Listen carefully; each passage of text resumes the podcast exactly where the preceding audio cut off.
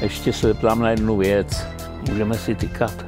Jež, tak pro mě to bude velká čest, ale já vám to nemůžu nabízet, protože jsem mladší. Ježiši, ale Ale já si vůbec tykám s nejde. každým. Já jsem zvyklý každému tykat. Tak já jsem za to vděčný, jsem Vítě. Petr. Opravdu je mi to ctí. Děkuju. Děkuju.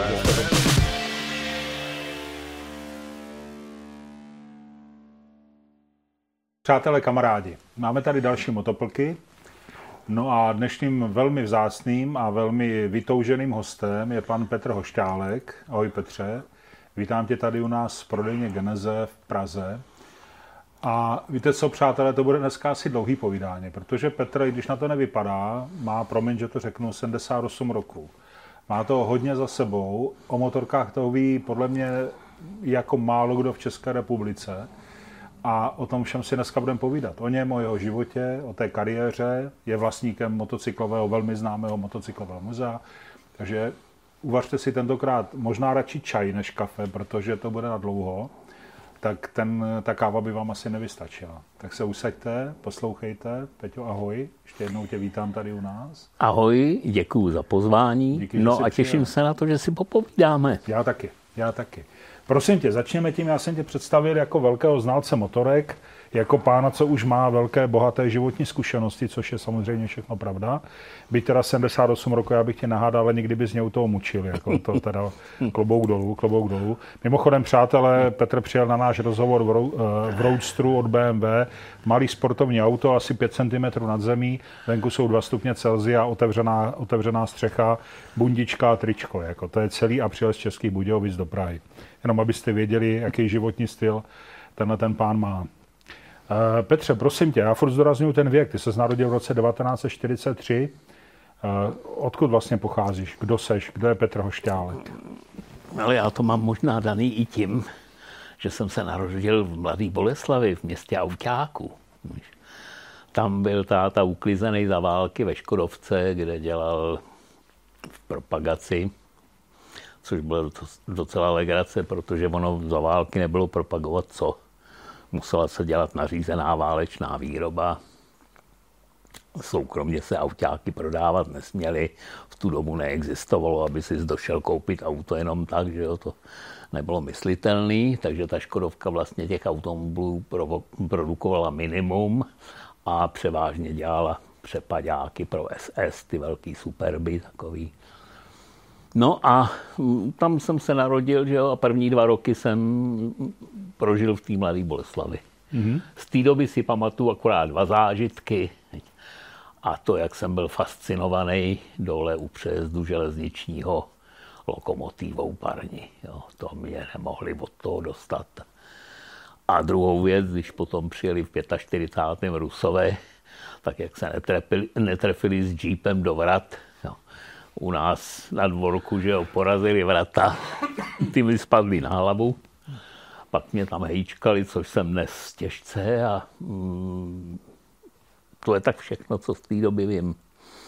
Potom, no a co bylo po Mladé Boleslavi? Vy no, potom můj táta poslech vý- výzvu republiky již, a šel osídlovat pohraničí. Takže jsme přesídlili o těch 56 kilometrů vedle do Liberce. Mm-hmm.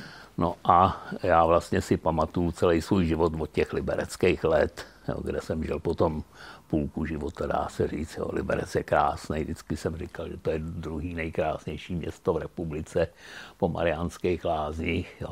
nejbohatší a, a nejkrásnější město, který v té republice bylo.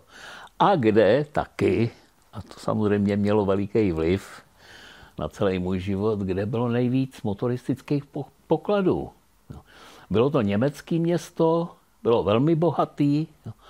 No tak to, co jezdilo v Liberci po ulicích, to si málo kde jinde v republice viděl. Jo.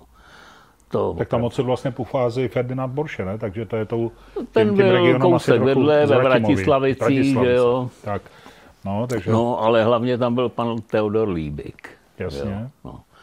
A byla tam továrna na automobily RAF. Dneska to nikdo nezná. Reichenberger Automobil, Automobil Fabrik. Ale ta fabrika byla v té době, kdy dělala, to znamená kolem toho roku 6, 8 a tak, tak to byla velmi slavná továrna, která měla odběratele v těch nejvyšších a nejlepších kruzích e, Rakouskou-Herská. A ty autáky byly úžasný. Jo. Oni potom skončili, mm, tuším, někdy kolem 12. roku nebo tak nějak, kdy je koupil mladoboleslavský Laurin s Klementem. Mm-hmm. Ale jinak ta Ravka to byla úžasná fabrika. No a tam jezdilo teda hodně motorek, tam se teda vlastně rodil ten Bemerland slavný, ne? O kterým jsme se před No, kousek bavili. vedle, ten, no. ten je ze severních Čech, jo? ten byl u krásný lípy.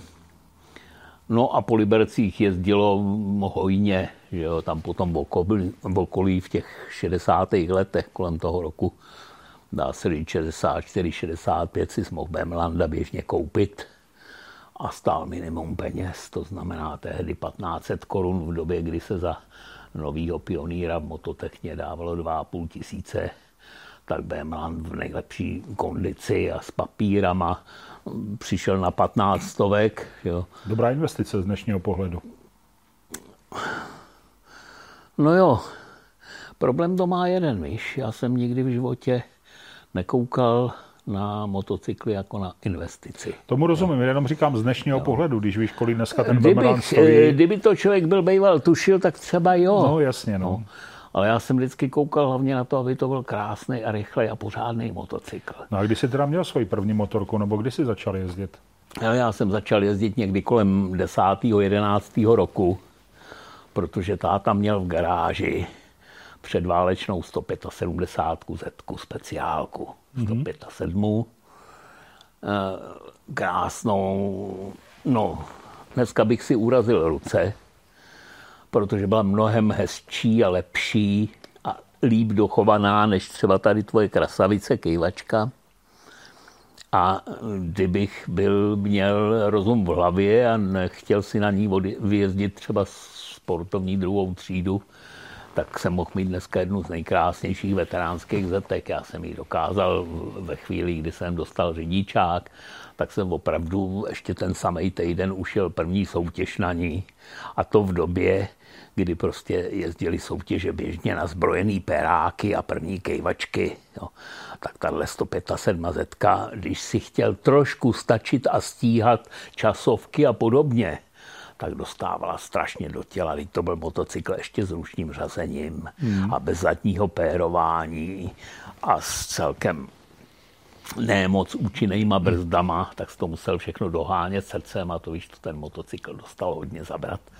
Mám z té doby řadu fotografií, kdy teda opravdu říkáš, to bylo mučení toho motocyklu, ale zase se na tom něco naučil. Ale od samého začátku. Ale výhoda byla v tom, že byla doma. To byl tátův motocykl mm-hmm. a ve chvíli, kdy táta někdy v 50. letech koupil jako rodinný auto 30 aerovku, stejšna dodávku předělanou na osobák, tak vlastně už nikdy se na tuhle tu svoji mašinu neposadil. Takže ta zahálela v garáži No a já, protože jsem byl od jak živa na ruce šikovnej, manuálně zručnej, že vyrůstal jsem v dědově truhlářský dílně a, a pak jsem přešel ke kovu a doma jsem měl dílničku, tak jsem si vypiloval klíč od tátovy garáže a v momentě, kdy táta chodil na zkoušky, protože on byl houslista chodil do liberecké opery na housličky, rozumíš, tak eh, v tu chvíli byla záruka, že se určitě doma neobjeví no tak bylo nejjednodušší zaběhnout do garáže, jo, vytáhnout zetku, chytala okamžitě a ochotně. No a honil jsem od 11 let motorku za Libercem v kopcích v Harcově, v lese a tak dále, jo, aby mě nikdo nechytil. No a sbíral jsem první zkušenosti. A kam to pokračovalo dál? Ty mluvíš o závodění, ty jsi potom aktivně závodil? Ale ani ne, prosím tě, já jsem, eh, já jsem párkrát jsem se jako na startu různých soutěží a podobně objevil. Jo. Potom v průběhu let jsem to zkoušel i na Dragstrech, eh, na těch krásných eh, Vaško, Vaškovo-Hutlovo, velkých dvouválcích stavěných z těch esáckých motorů vlastně, nebo inspirovaných motorem z ESA. Mimochodem vyhrál jsem první sprint v Čechách, který byl vypsaný, první závody Dragstrů, tak ale to bylo všechno taková druhořadá záležitost. Mě zajímaly ty motorky vůbec jako styl života. Mm-hmm. No a tak se si potom vzděláním tady tím směrem vydal? Dělal jsi nějakou průmyslovku třeba stavíranskou? Nedělal nebo... jsem průmyslovku, já jsem měl za sebou Gimpl, ale po Gimplu jsem nastoupil na, na Libereckou vysokou, mm. protože ta byla tehdy vysokou školou strojní se zaměřením na automobilový průmysl. Aha.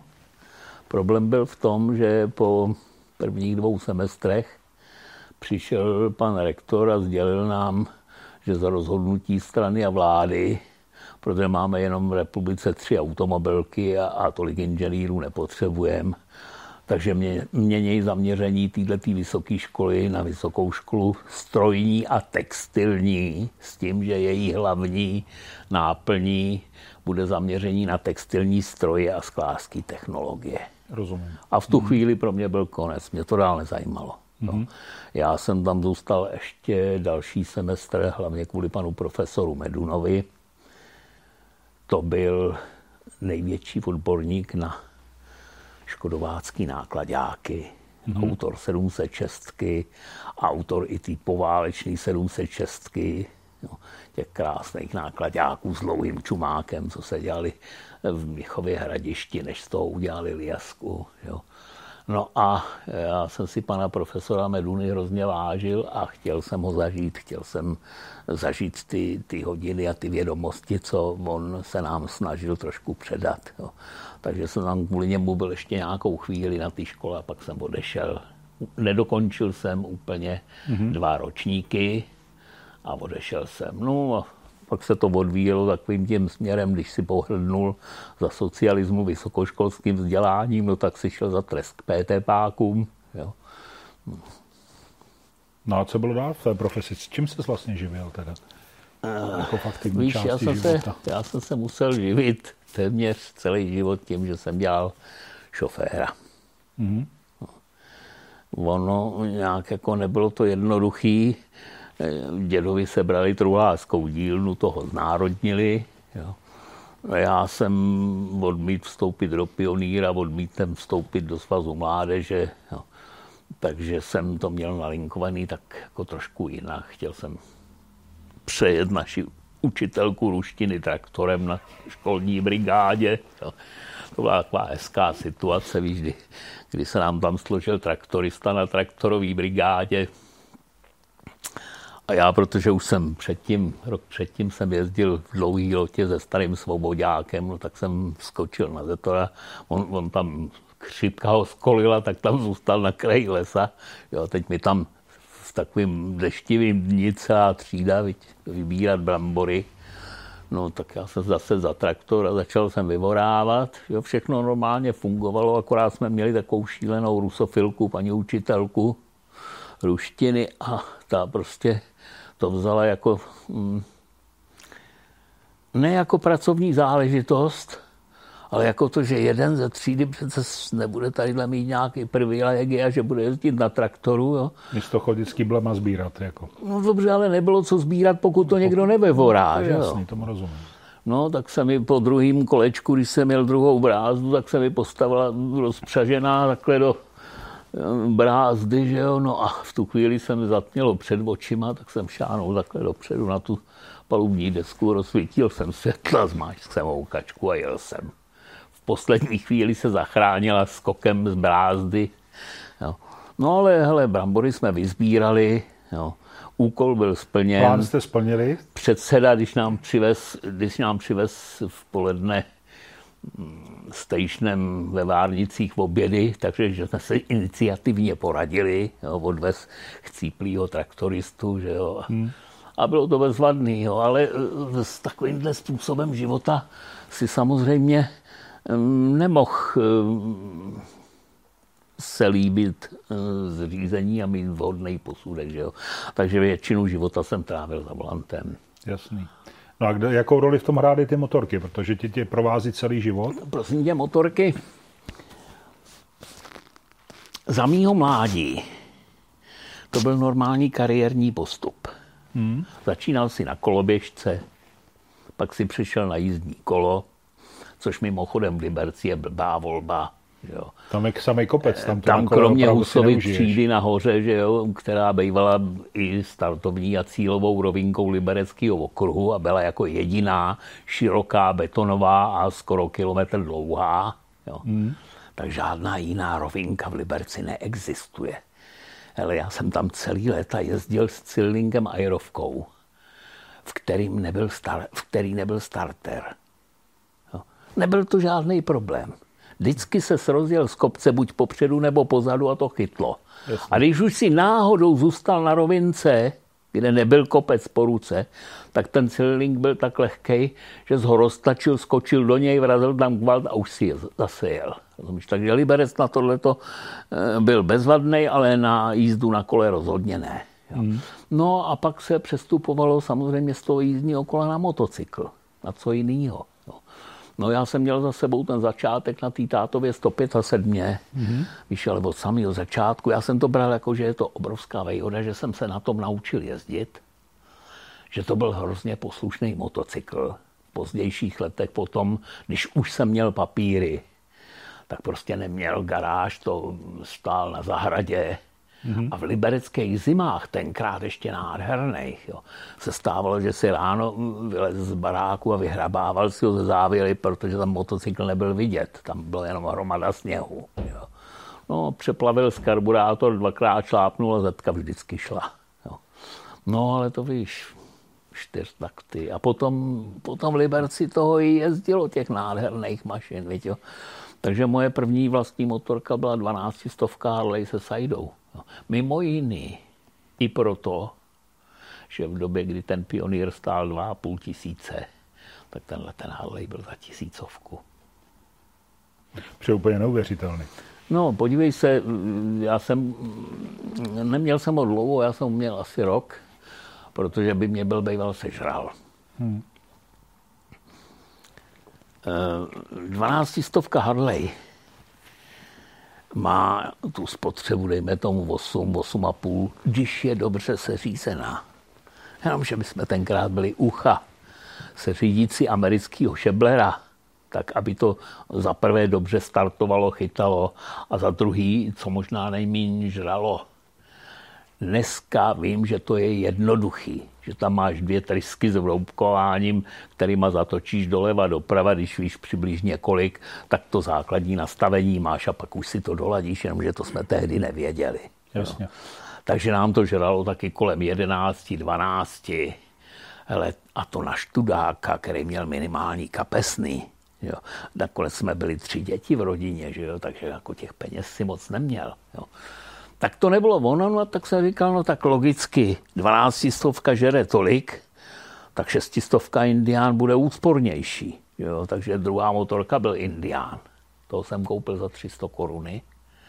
A aby ten kšeft nebyl tak jako špatný z toho finančního hlediska, tak jsem k tomu dostal ještě druhýho toho samého Indiána, takzvaně na součástky, jo, eh, který byl kompletní pojízdný, notabene 7,5 policajt, ten nejlepší, co existoval, akorát, že neměl papíry. Mm-hmm. Jo. Takže to byl motocykl na součástky k tomu. Jo. Tak mimochodem toho mám do dneška. Mm. Jo. Jo. Já jsem uměl motorky kupovat, to jo, nebo jsem na to měl štěstí, ale nikdy jsem je neuměl prodávat. Takže už tuhle dobu se založila taková ta tvoje touha je hromadit a, no, a mít je doma? neřekl bych, eh, prostě hromadili se mi sami. Protože hmm. jsem je neuměl prodat. Jo? A ani jsem neměl chuť je prodat. No to jo? si myslím, že bylo Motorka, to hlavní s kterou, asi, s kterou něco zažiješ. Jo? Eh, prodej psa. Máš psa, že jo, s kterým zažiješ pár pěkných chvílí. Jo? To přece neprodáš po roce, protože je vojetej a mohl by si spořit novýho psa. Jo. Jo, jo. No tak to samý, že jo, tak motorka, s kterou něco zažiješ, všechny moje cestovatelské motorky mám. Když jsem si psal s jedním Australanem, to byl zajímavý chlap, ten vždycky tři čtvrtě roku pracoval. Pak si za ty prachy koupil motorku. Mm-hmm. A pak podjel na rok do světa na nějakou velkou cestu. A pak se vrátil, motorku postavil vedle těch předchozích. Jo. A z každé cesty mu tam zůstal jeden motocykl. Jo. Takže on měl takovouhle řadu tehdy v době, kdy jsem si s ním psal, tak měl asi šest cestovatelských mašin a chystal se na nějakou sedmou cestu již. No, takže ty o to Indiana si žádnou motorku neprodal, jenom kupuješ a neprodáváš? Ale jo, někdy jsem taky nějakou, ale ani ne tak spíš prodal, spíš jako třeba vyměnil. Nebo prostě ji prodal kvůli tomu, abych si mohl koupit tuhle, tu, která Jasně. je z mého hlediska lepší nebo zajímavější. Mm-hmm. Jo. Tak No a co bylo po Indiánovi? Takže soustředil se tady na tyhle ty typy motorek? Že, nebo, nebo eh, se... Prosím tě, po Harley a po Indiánovi no. máš tu první základní zkušenost, která ti řekne, americký motocykly jsou bezvadný motocykly. Z jednoho důvodu. Byly konstruovaný úplně jinak než evropský. A byly konstruovaný především na to, aby byli nezničitelní a spolehliví. Jo. Oni byli po konstrukční stránce jednoduchý. Jo. Amerikáni si nelibovali v žádných e, technických specialitách, vrchový motory a rozvody OAC a vačka v hlavě a já nevím co všechno. Na co? Když chtěli víc výkonu a větší rychlost, tak zvětšili obsah. Furt dělali primitivní spodáky, tam se ti nemohlo stát, že bys to přetočil a potkal se ti ventil s pístem, mm-hmm. jako se běžně stávalo na výkonných Anglánech nebo Evropanech. Jo. To se ti na Američanovi nestalo. Jo. A těch koní si tam měl vždycky dost, protože oni to honili obsahem. Jo. Benzín a spotřeba jim byla šumafuk, že jo, v Americe od jak živa byl galon benzínu levnější než láhev sodovky, že jo, tak co by si s tím lámali hlavu. Hmm. No a druhá věc, ty motorky byly eh, velmi solidní v tom, že to mělo důkladný rámy, velmi důkladný řídítka, pohodlný posaz. Když to, vždycky jsem říkal, když se na to podíváš, tak to můžeš přirovnat k jízdě na koně. Mm-hmm. Evropský nebo anglický žokej ten je zde skrčený, takhle to drží, rozumíš? Jo? A ten jede jak na sportovní evropský motorce. Americký kovboj, ten je na koni, nohy natažený v těch třmenech, jo, na dlouho, jo, zhroucený, rozumíš, a takhle tam pohodně dřepí, protože on na tom koni bude sedět 18 hodin denně přesně to je ten posaz i na těch starých prvorepublikových Harlích a Indiánech, kde sedíš v tom úžasném messingru, což je lopata vytvarovaná podle lidského zadku, no. potažená pěti milimetrama filcíku no, a rovnou kůží na tvrdo. A v životě jsem neseděl na lepším sedle. To je úžasný. Teď k tomu máš takovýhle řidítka, nohy na těch podlážkách a můžeš na té motorce jet 800 kilometrů jo, a nejseš utahaný. Jo. Je to nádherný svezení. Jo. Takže... Jak, se, jak se potom Liberci a těch kopcích jezdilo s takovouhle motorkou? Jak to zatáčelo, jak to vlastně, jak, jak, jak, to, jak se to ovládalo? Že umím, umím si to představit na té americké highway samozřejmě jako ze severu na jih a podobně, ale jak to jezdilo v tom Liberci? Hele, teď mluvíš z hlediska dnešní doby. Mm-hmm. My jsme si nikdy nestěžovali na to, že motorka málo brzdí. Já si na to nestěžuju do dneška. Dneska je spousta lidí, kteří ti řeknou, tahle motorka málo brzdí, to nebrzdí. A říkám, no brzdí to, ale brzdí to úměrně tomu, co tam ten konstruktor, který tuhle konkrétní motorku eh, tvořil, co tam dal, jak to udělal. Jo? A když se k tomu motocyklu dostanu, posadím se na něj, no tak samozřejmě po prvních 20 metrech už vím, jak asi ty účinné brzdy jsou a jedu podle toho. Já si nebudu stěžovat na to, že ta motorka málo brzdí. Nebo můžu si stěžovat a můžu proto něco udělat, vyměnit v obložení nebo něco, ale moc to s tím nezlepším. To je daný konstrukcí. Jo. Mm. A tak prostě, když tu motorku chci mít a líbí se mi, tak budu jezdit tak, jak, jak můžu, jo, jaký má brzdy. Jo.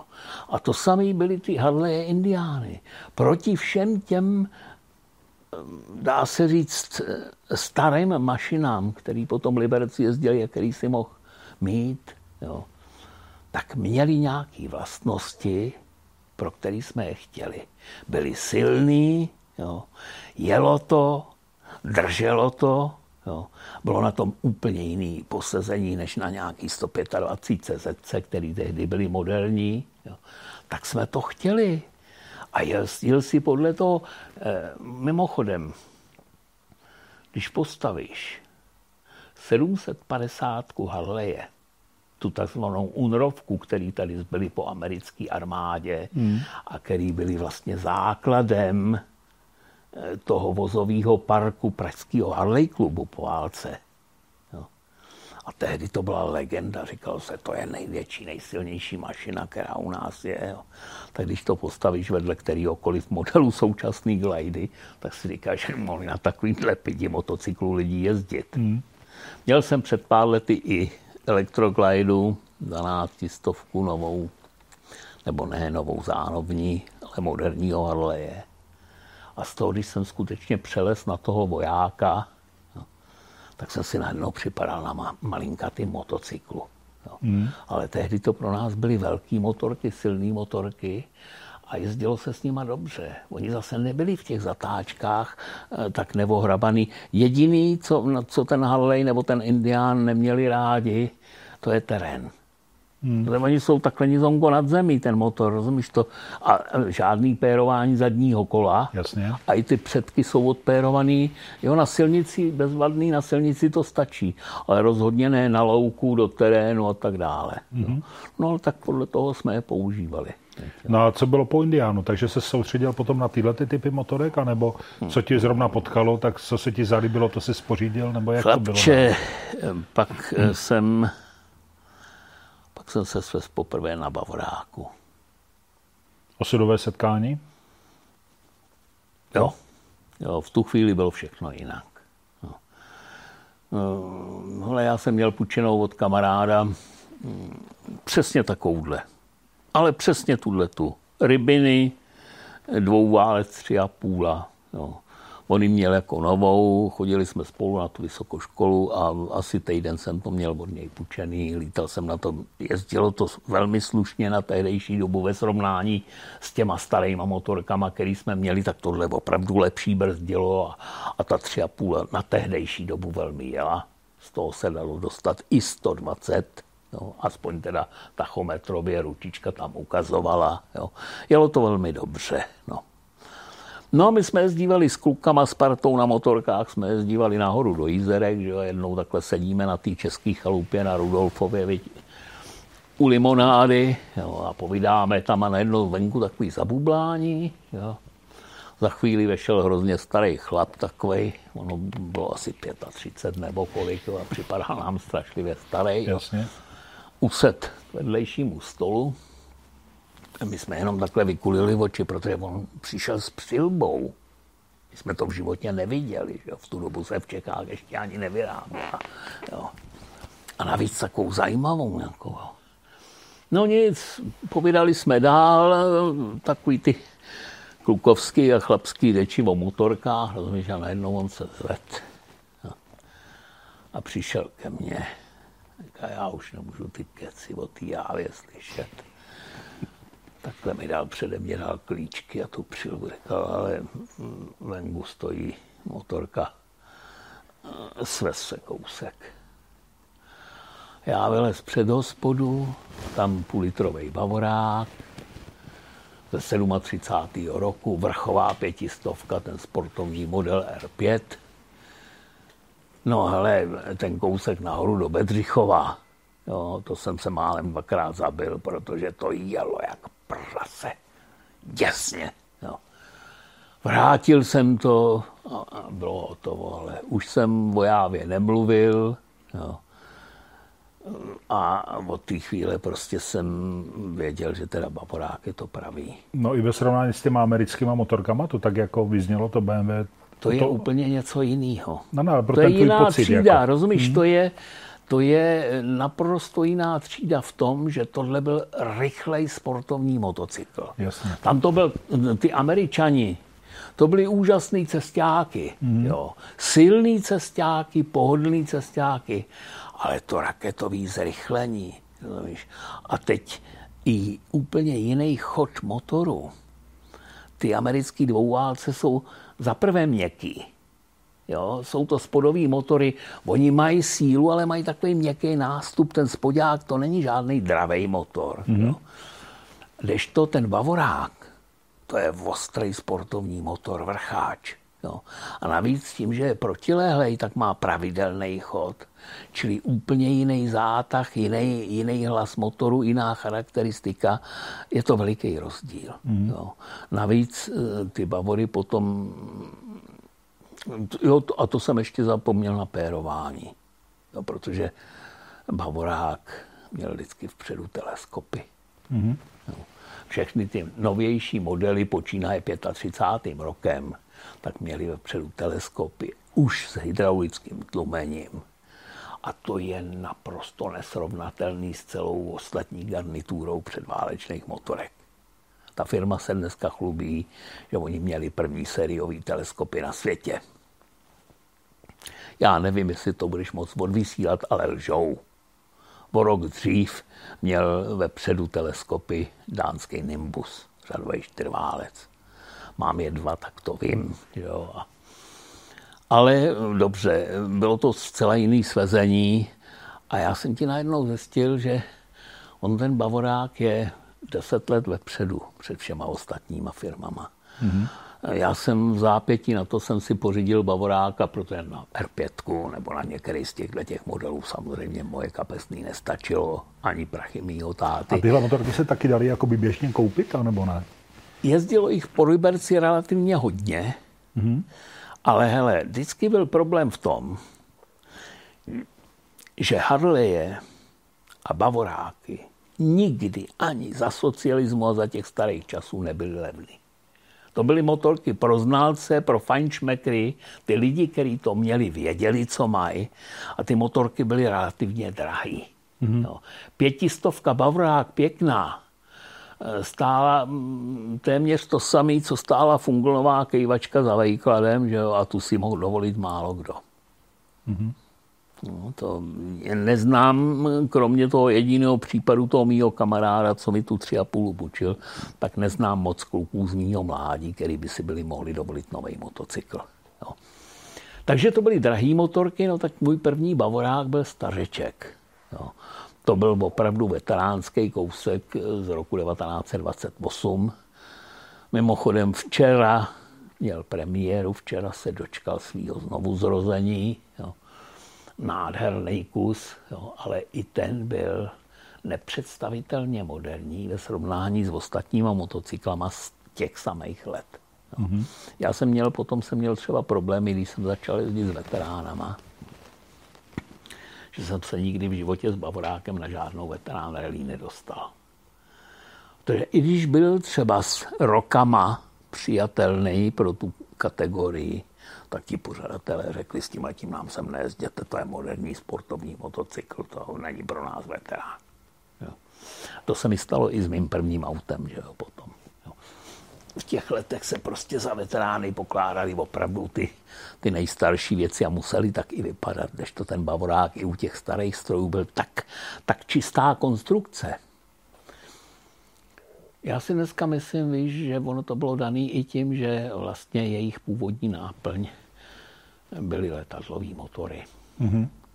Oni měli zcela určitě v té fabrice úplně jinou garnituru konstruktérů a úplně jiný přemýšlení jo, a jiný technologie než ty ostatní firmy.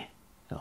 Protože když se vemeš dva tehdejší největší konkurenty v Německu, BMW a Zindap, mm-hmm. oba dva stavili motocykly, dá se říct, téměř stejný koncepce, to znamená těžký dvouválce, boxery, jo. Spodáky i vrcháče, jo. To, to, ten program byl, dá se říct, stejný tak když postavíš vedle sebe Cindapa a Bavoráka, tak vidíš, o co lepší měli myšlení konstruktéři od BMW. Taky BMW je tady pořád a, a, je to líder trhu a Cindab dneska už znají jenom Samozřejmě. znalci, že? Jasný. Víš, má to akorát jeden háček. To, že tehdy jsem na tom oceňoval, že oni jsou deset let vepředu před všema ostatníma, tak to je pro mě dneska nepředstavitelná překážka, abych dneska nechtěl novýho bavoráka ani zadarmo. Když mě, mě vadí to, že můžeš zažít, že se ti zastaví motocykl, který mu nic není. Mm-hmm. Zastaví se motocykl, který nemá propálený písk, který nemá upadlou ojnici, který nemá vysypanou převodovku. Všechno je evidentně v pořádku, mechanicky tomu nic nechybí. A ono se to zastaví z toho titulu, že se tam někde podělal takovýhle šváb, který ho ani nezjistíš. No. Já jsem Jasně. zažil kdy v roce 2012, 14, tak nějak asi se můj dobrý přítel rozhodl dojet si do Španělska pro nevěstu. Oženil se se Španělkou a jel si pro ní. Můj parťák, kterým jsme spolu jeli kdysi cestu ve 12. roce ke Stalingradu na dvou válečných bavorákách. Jo. A on si mezi tím postavil toho samého, ale jako v civilu s krásnou doutníkovou sajdou v černém lakování s modrýma vozdoma. Na, nádhernýho veterána Bavoráka. Viď? A vyrazili jsme na dvou Bavorákách, on na tom civilu, já na tom vojákovi do toho Španělska, až do Salamanky. A jel s náma je, jeho kámoš ještě další třetí a ten jel na moderním Bavoráku. Mm-hmm. Samozřejmě ve Francii najednou se zastavil ten moderní bavorák a jak říkám, nic tomu nebylo, všechno evidentně chodilo, no a motorka nešla. A teď eh, tuhle mrchu s tou chcíplou elektronikou ti v té Francii ani v okruhu 100 kilometrů nebyl nikdo ochotný vzít ani do autodílny. Na to ští někde na počkání nouzově opravit nebo tak. Nakonec jsme to tam nechali musel jsem ho naložit do sajdy, že jo. My jsme Salamanku a svatbu a tak dále a cestu zpátky na těch starých bavorákách z první republiky absolvovali bez ztráty květinky naprosto pohodově. No. A pro tohohle toho moderního bavoráka se musel dojet dodávkou, dovízt ho sem. No a zjistilo se, že se tam zbláznilo nějaký čidlo, ještě navíc ve otáčkoměru. Je to propojený s nějakým mozečkem, takže najednou motorka nejde. Je to ode, nejde odpojí to. všechno. Víš, takže tohle to pro mě... Já si nemůžu dneska koupit novou motorku. Hmm. První věc, kterou na motorce nechci mít, je digitální tachometr. Já na něm nic nevidím. Když svítí slunce, tak na něm nic nevidím. Druhá věc, já rozhodně nechci mít Eh, údaj o rychlosti v číslicích. To se ví celý léta, že ho poukazovali na to piloti letadel a tak dále, že nejpřehlednější budík je rafičkovej. Tam mhm. vlastně ty víš ten údaj té rychlosti jenom z polohy té rafičky, ty už ani nekoukáš jako na číslice, na který to ukazuje. Jo. To už máš zažitý. Jo. Takže to je první věc. Jo. Druhá věc je, bytostně nesnáším stroj, který se zastaví a já nevím proč. Víš, já jsem od těch eh, klukovských let, od té první tátovo čízy, si vždycky uměl všechno opravit. Hmm. A věděl jsem, proč se to zastavilo. Vždycky to bylo velmi jednoduché. Buď tam nebyla jiskra, nebo tam nebyl benzín. Jo. Nesnáším eh, motorky, které mají řídící jednotky. Jedinou řídící jednotkou na motorce jsem já. Čili mm, žádný asistenty, nic takového. Nechci, děkuju. to znamená, Nemůžu ale... si dneska koupit moderní že motocykl. nemáš žádnou moderní motorku, nemůžeš mít? Ne, eh, mám, prosím tě, dvě moderní motorky. Jo. Ta jedna z nich je ta 650 Kava, ten klasik s tím královským řídelem, dneska už taky moderní není. Eh, ještě to mělo, to byl poslední model s karburátorem. Mm. Jo. No, tak to je jedna moderna a druhou modernu, kterou mám, mám Guzinu, Brevu 750 a ta už mi vadí i proto, že má stříkačku. Mimochodem, ta už mi vadí i proto, že přijde podzim a já ji nenastartuju. Oni k ní neudělají startpáku, to už taky skončilo. A na elektrostarter v takovýmhle chladu, no dneska vůbec, dneska jsou dva stupně, o tom se nebudeme bavit. Mě přestala jezdit už před eh, měsícem a půl, jo, mm-hmm. jak se ochladí, tak ten Talián zatracený nestartuje. Jo. A já si připadám jak blbec a dement, když mám motocykl startovat kabelama od autáku z baterky. No tak to se na mě nezlob. Dal jsem to do depozita. Nezahodím ji, ale je v depozitu. Navíc, co mě vadí, jo, že ti pojišťovny ale naprosto nevybíravě každý rok pošlou o dvě stovky vyšší pojištění. Tak jsem řekl ne a končím. Obě ty mašiny jsou uloženy v depozitu. Radši budu jezdit na starým Harley. Jo, mám krásný do 12 stovku Harley ze 40. roku, poslední civilní model před válkou. Jo. Mm-hmm. A tam platíš pojištění 120 korun. A jede to taky jako, jako rychlej motocykl silný. Svezení z toho si užívám tak proč přistupovat na tuhle tu vyděračskou politiku? Mm-hmm. No a když se zmiňoval toho Bavoráka, že tě tehdy tak ohrobil, tak od té doby se držíš pořád značky BMW, anebo to občas tak jako něčím prolneš? Hele, nebo... přibývalo mi to, mě to v tu chvíli chytlo. A já jsem začal docela plánovitě.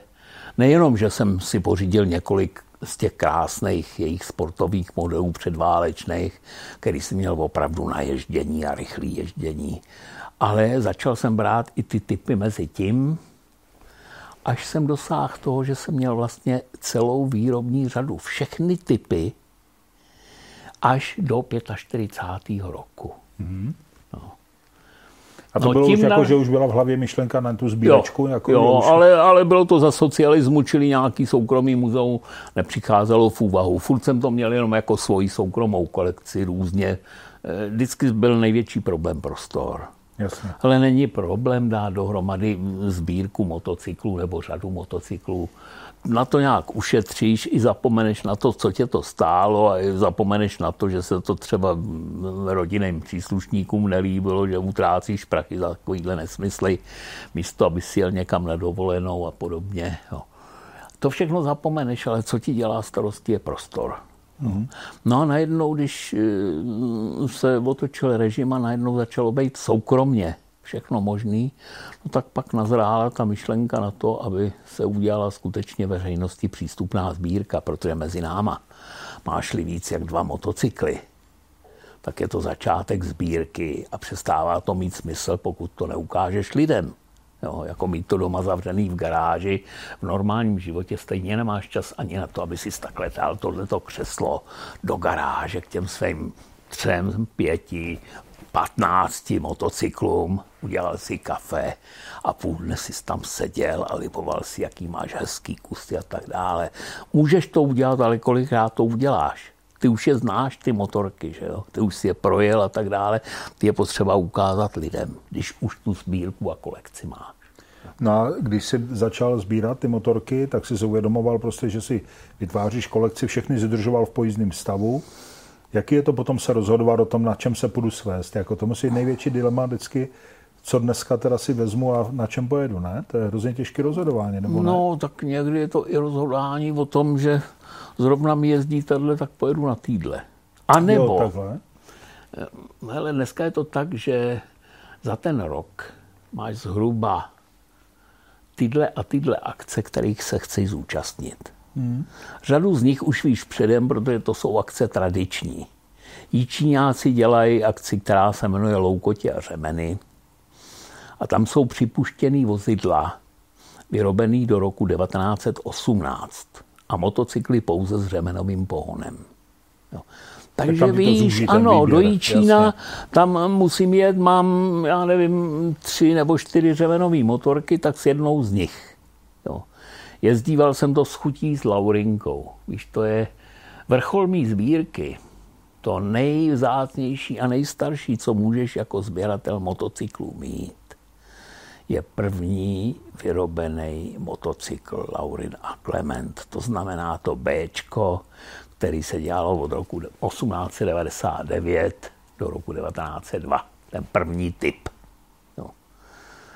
To se samozřejmě skoro nikomu nepodaří, protože těch se moc nedochovalo. No ale mně se to povedlo. Takže mám tenhle ten nádherný motocykl.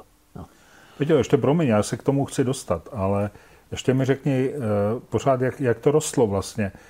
Uh, teď jsme někde v 60. letech, jestli to správně sleduju, máš první jakoby kolekci motorek BMW a už si začal jakoby programově hledat další, anebo, nebo prostě si z toho měl radost a, a díval se zdál kolem sebe a, a to tě přestalo bavit, tahle motorka, jak si skoupil nějakou jinou, aby se svezl, nebo jak to v tu dobu Vyvíjí se Tomáš tak. se vyvíjelo? Eh, já jsem potom vystřílel z té sbírky všechny jednoválcové bavoráky. A proč? Dělal... Co tě k tomu vedlo? To jsou motorky pro starý pány. Takhle. Hmm. Ne pro mě.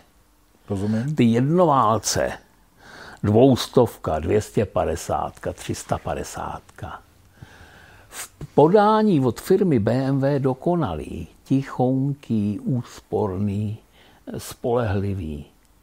Hezky se na tom jede. Ale nemá to ten život.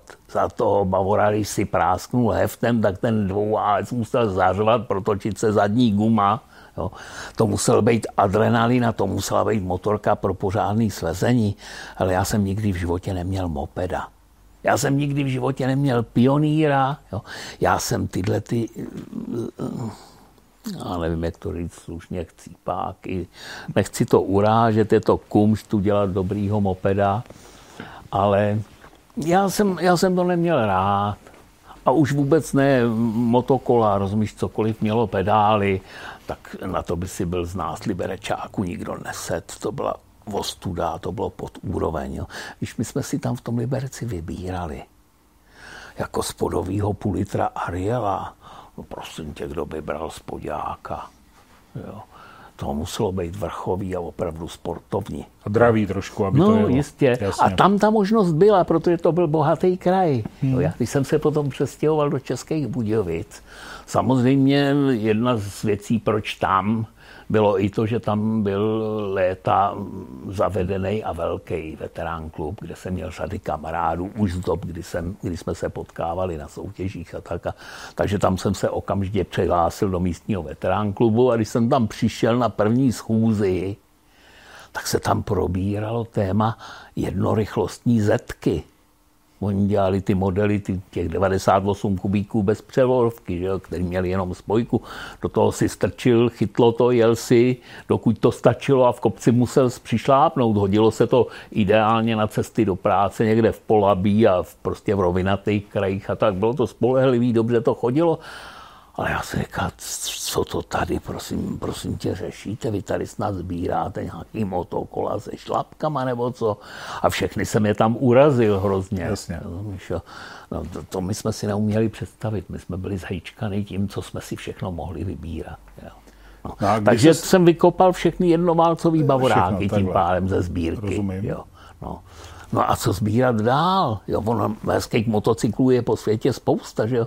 No tak jsem znova zašíhal na ty Američany, že jo, a šel jsem a, a koupil jsem si tu válečnou únrovku. No. Byla už samozřejmě napadená kutilem, jo, takže jsem musel z toho civilizovaného motocyklu zpátky dávat do, dohromady toho vojáka. Jo, a v té době vlastně celý ten pražský Harley klub všichni jezdili už na těchto těch modernizovaných. Oni se snažili z té úrovky udělat tu glajdu, hluboký batníky a chromovaný rámy a chromovaný ozdoby a moře světýlek a dvojsedlo a podobně. Jo. No a já jsem naopak tenkrát jsem prostě scháněl ty původní věci, vytěž jsem dal dohromady toho vojáka mýho. Mm-hmm. No a pak, když se to otočilo, jo, nebo vlastně ještě těsně předtím, v 89. v červnu jsem jako první Čechoslovák vyrazil po ose z Budějovic do Normandie na oslavy vylodění. No. Na týhle Jak se ti to povedlo? Jako vůbec, vůbec se do tak, takové cestě v tu dobu dostat? Jako, jak, jak, jak, co jsi řekl na hranicích? Jako, já si neřekl, no, do Francie. povím ti to takhle. Já jsem nikam nesměl No myslím si, podle toho, o čem no, jsi mluvil. už taky mimo jiný i proto.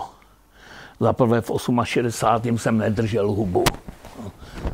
Za druhý při prověrkách po 68. jsem řekl před tou komisí, já jsem se nepomílil a že se domnívám, že Rusáci jsou tady jako vetřelci, že přijeli s tankama a že prostě s tím nesouhlasím. A kromě toho v 69. nebo na začátku 69. celá moje rodina emigrovala do Rakouska. Hmm. Táta, který tam od 65. hostoval v Salzburském muzeu jako první houslista, jo, tak přijel a řekl, pojďte, jedem, tady to nemá perspektivu, že jo. No a... No a proč byste zůstal tady? Nebo proč ty jsi zůstal tady? No, protože jsem tady měl takovou hromadu veteránů celou svoji sbírku. To bych to byl býval musel postavit Jasně. na dvoře do kruhu, polejt benzínem a zapálit, rozumíš? A to zase si ty motorky nezasloužily. Já jsem řekl, táto, já s váma nemůžu. Sice jsem o tom chviličku uvažoval, ale když mě řekli, že když bych se chtěl vystěhovat, takže mi povolí jedno historické vozidlo si vzít sebou, ostatní ne. Jo. Tak jsem řekl, že radši zůstanu tady. Jo. No, 20 let jsem neviděl rodinu, nesměl jsem nikam. Jo. Vždycky, když jsem jednou za rok se přišel zeptat na pasovku, jestli už mi dají pas, tak jsem ze mě dělali srandu. Ale a pak došlo k takové kuriozní situaci. Stál jsem ve frontě v mototechně, jako bývalo obvyklý, víte, asi těch pět lidí přede mnou, tam nějaký chlap brečel u pultu, že potřebuje brzdový spínač do stejšna, že už mají zaplacenou dovolenou Jugoslávii a holky za pultem se mu smály, jak to, že neví, že už přes půl roku nejsou v celé České republice brzdový spínače. Jo. A, a, já jsem to tenkrát nějak neunes poklepal jsem mu na rameno, říkám, pojďte se mnou odtáhl jsem ho do paneláku a dole ve sklepě jsem z bedničky táhl asi tři starší použitý brzdový spínače tlakový, že jo. Říkal, hele, zmetky neskladuju, určitě jsou dobrý, ale vyzkoušejte si, takhle si je vemte všechny tři. A tím to pro mě zvadlo.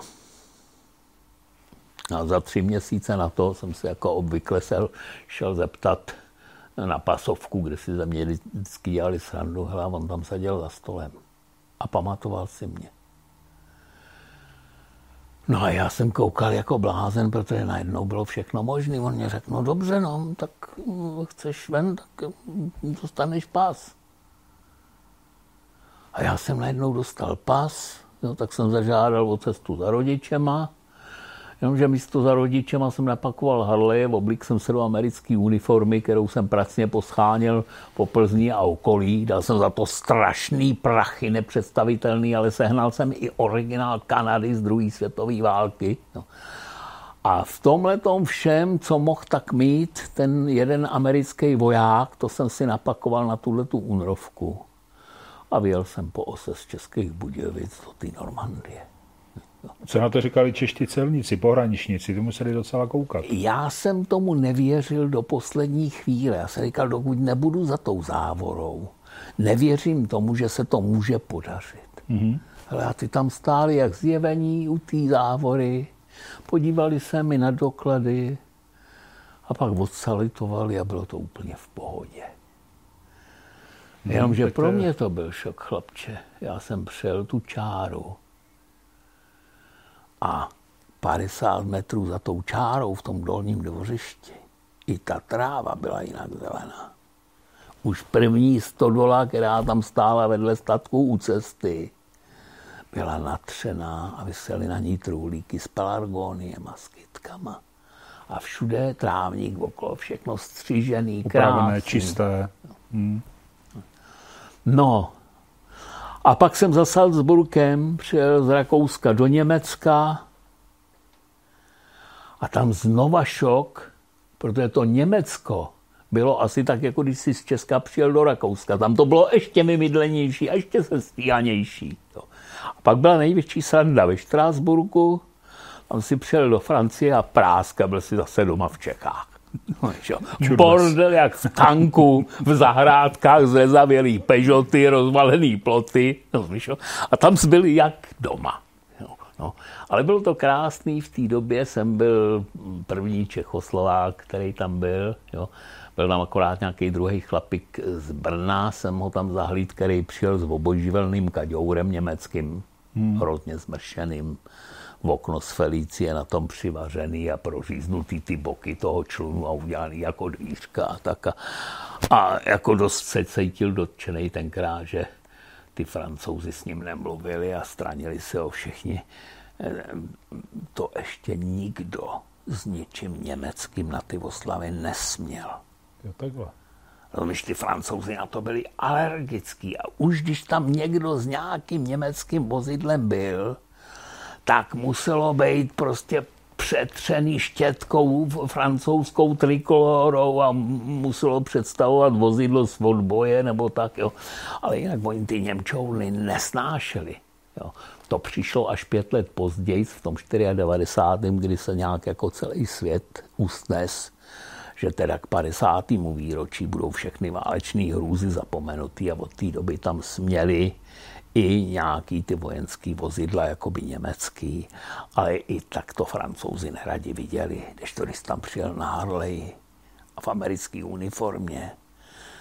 Ty se tam k tobě všichni chovali, jak když jsi opravdu ten, který je přijel osvobodit. Mm-hmm. To bylo neuvěřitelné. Víš, my jsme tady slavili v 45. osvobození, konec války, ale ono to všechno bylo takový trošku nucený když to tam si cítil, že to je jejich přesvědčení životní. Jo. Ty se k tomu chovali úplně jinak. Mm-hmm. No a jinak to byl obrovský zážitek. Hele. Za prvé byl jsem tam eh, asi, asi skoro sám, kdo přijel po ose. Mm-hmm. Jo, protože i ty holanděni a všichni, kdo tam jezdili každých pět let na ty srazy, jo, tak to většinou vozili na vlekách a v dodávkách a tak dále. Rozumíš, jo. Když to já tam přijel, já jsem neměl ani stan. Já jsem měl dvě americké celty sepnout. Tak ty jsi byl fakt jak invaz, invazní voják. Přesně, protože já jsem i v tom, i v tom eh, nějakém přesvědčení nebo zadání tohohle vejletu, jsem říkal, já to chci zažít tak, jako to zažil ten, ten americký voják, který se v té Normandii vylodil a s tím Harleyem musel dojet až do Čech, že jo, kde pro něj skončila válka. Jo.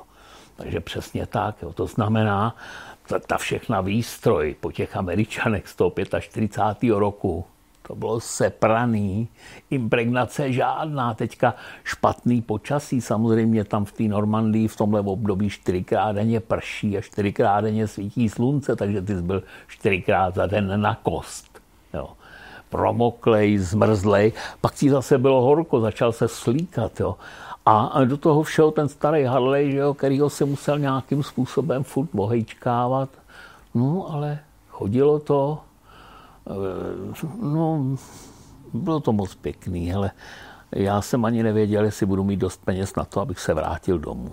Mm-hmm. No.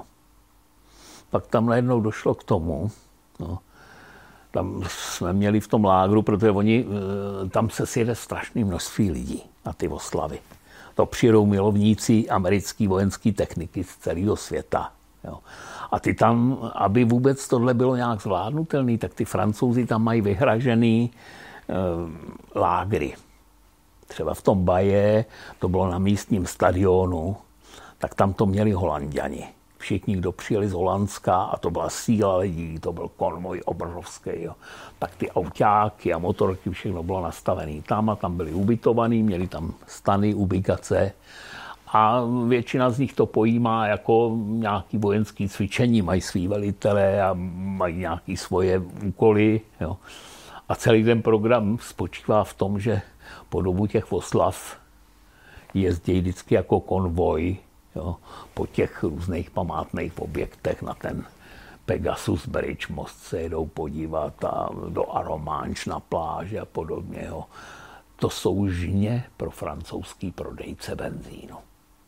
Protože všechna ta americká technika, to jsou polikače benzínu. Ale tam přijede, tam přijede 20-letý kluk s holkou v kabrioletu bez střechy s plátěnou střížkou ale ten kabriolet je 16-tunový Vardla France a na něm vzadu má naloženou Jamesu nákladní třínápravovou.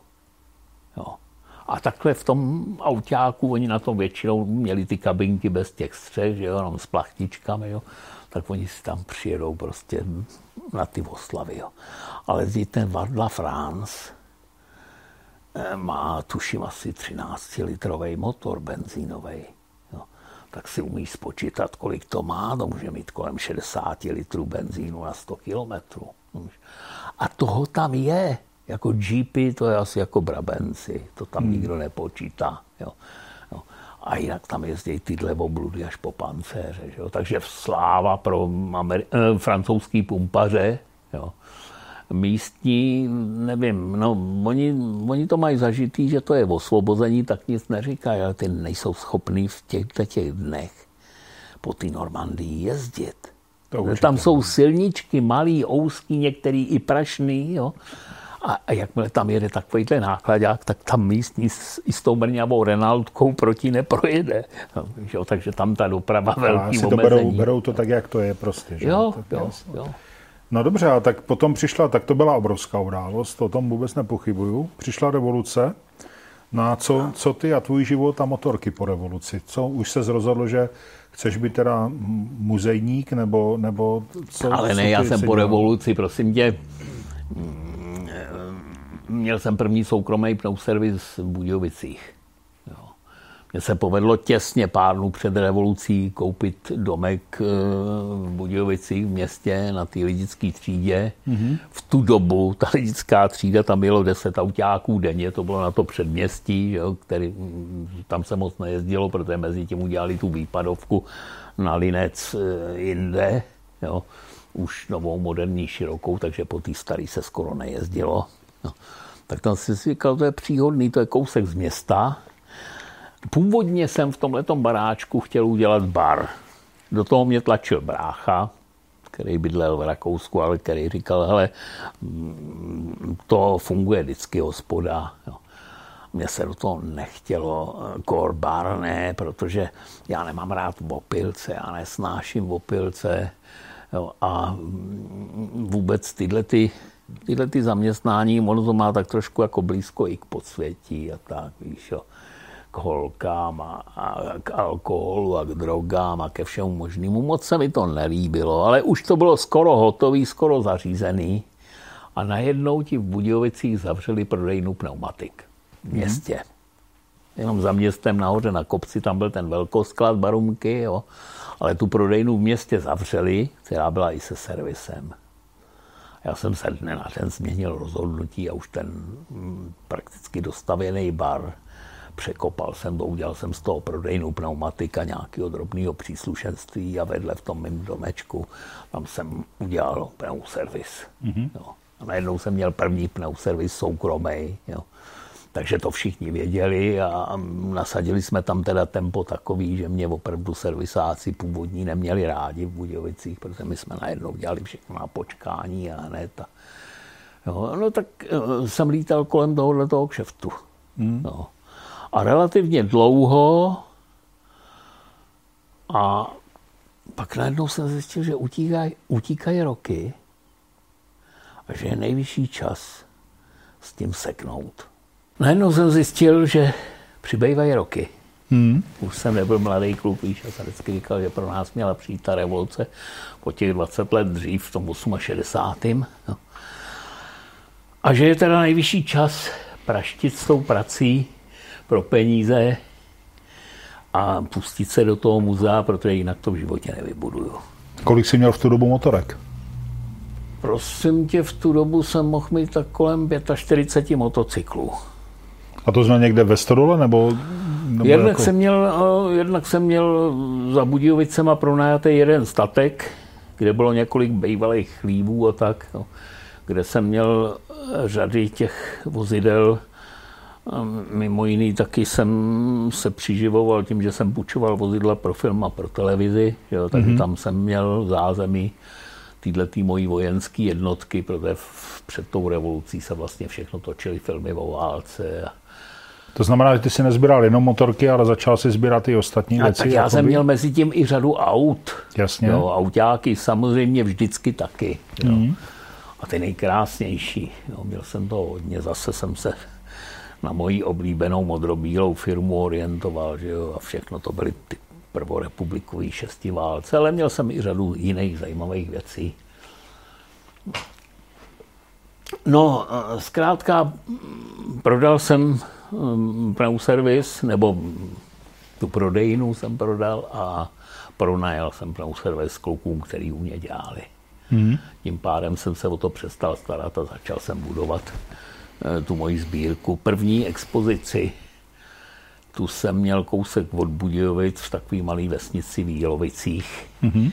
kde byla u nádraží hospoda s velkým sálem, tak tam jsem měl první vystavený motorky. Jo. Ale potom, když tohle to skončilo, tak jsem najednou nevěděl, co. A ujel jsem mě v Budějovicích starožitník, který měl krásný veliký prostory, kde prodával starožitný nábytek a tak dále. Jo. A znali jsme se od vidění a tak a ten mě nabít ty prostory a že tam společně uděláme expozici motocyklů.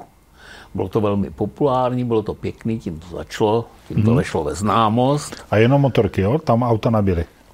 Tam jsem měl jednu malou cylinka aerovku a měl jsem tam půjčenou vlastně dá se říct eh, druhou nejstarší Bugatku v republice od toho Franty Ernestu v Českých mm-hmm. Budějovicích sběratel měl nádhernou aerovčičku.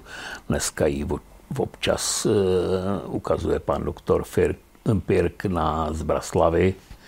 Ji má půjčenou, patří do Gotwaldova ta Bugatka panu Samohýlovi a Dneska už do Zlína, Peťo, do Zlína. Už ne do Gotwaldova, ale do Zlína patří. jasně, samozřejmě, já to vím, ale Že my jsme Zlíňáci, tak jsme na to takový citlivější. starýho, starýho eh, psa těžko naučíš novým Jasně. způsobům, že jo. My jsme tomu říkali tenkrát v době, kdy já jsem se znal s jeho tátou, se starým Láďou Samohýlem, tak jsme tomu říkali Gottwaldov. No, tak to tenkrát oficiálně bylo, já to vím samozřejmě, že to dneska zlý. No, já jsem to nemohl nechat bez povšimnutí, toho se nezlob. To je v pořádku, to je jenom tak, aby jsme se pousmáli. Jasné. To je dobře.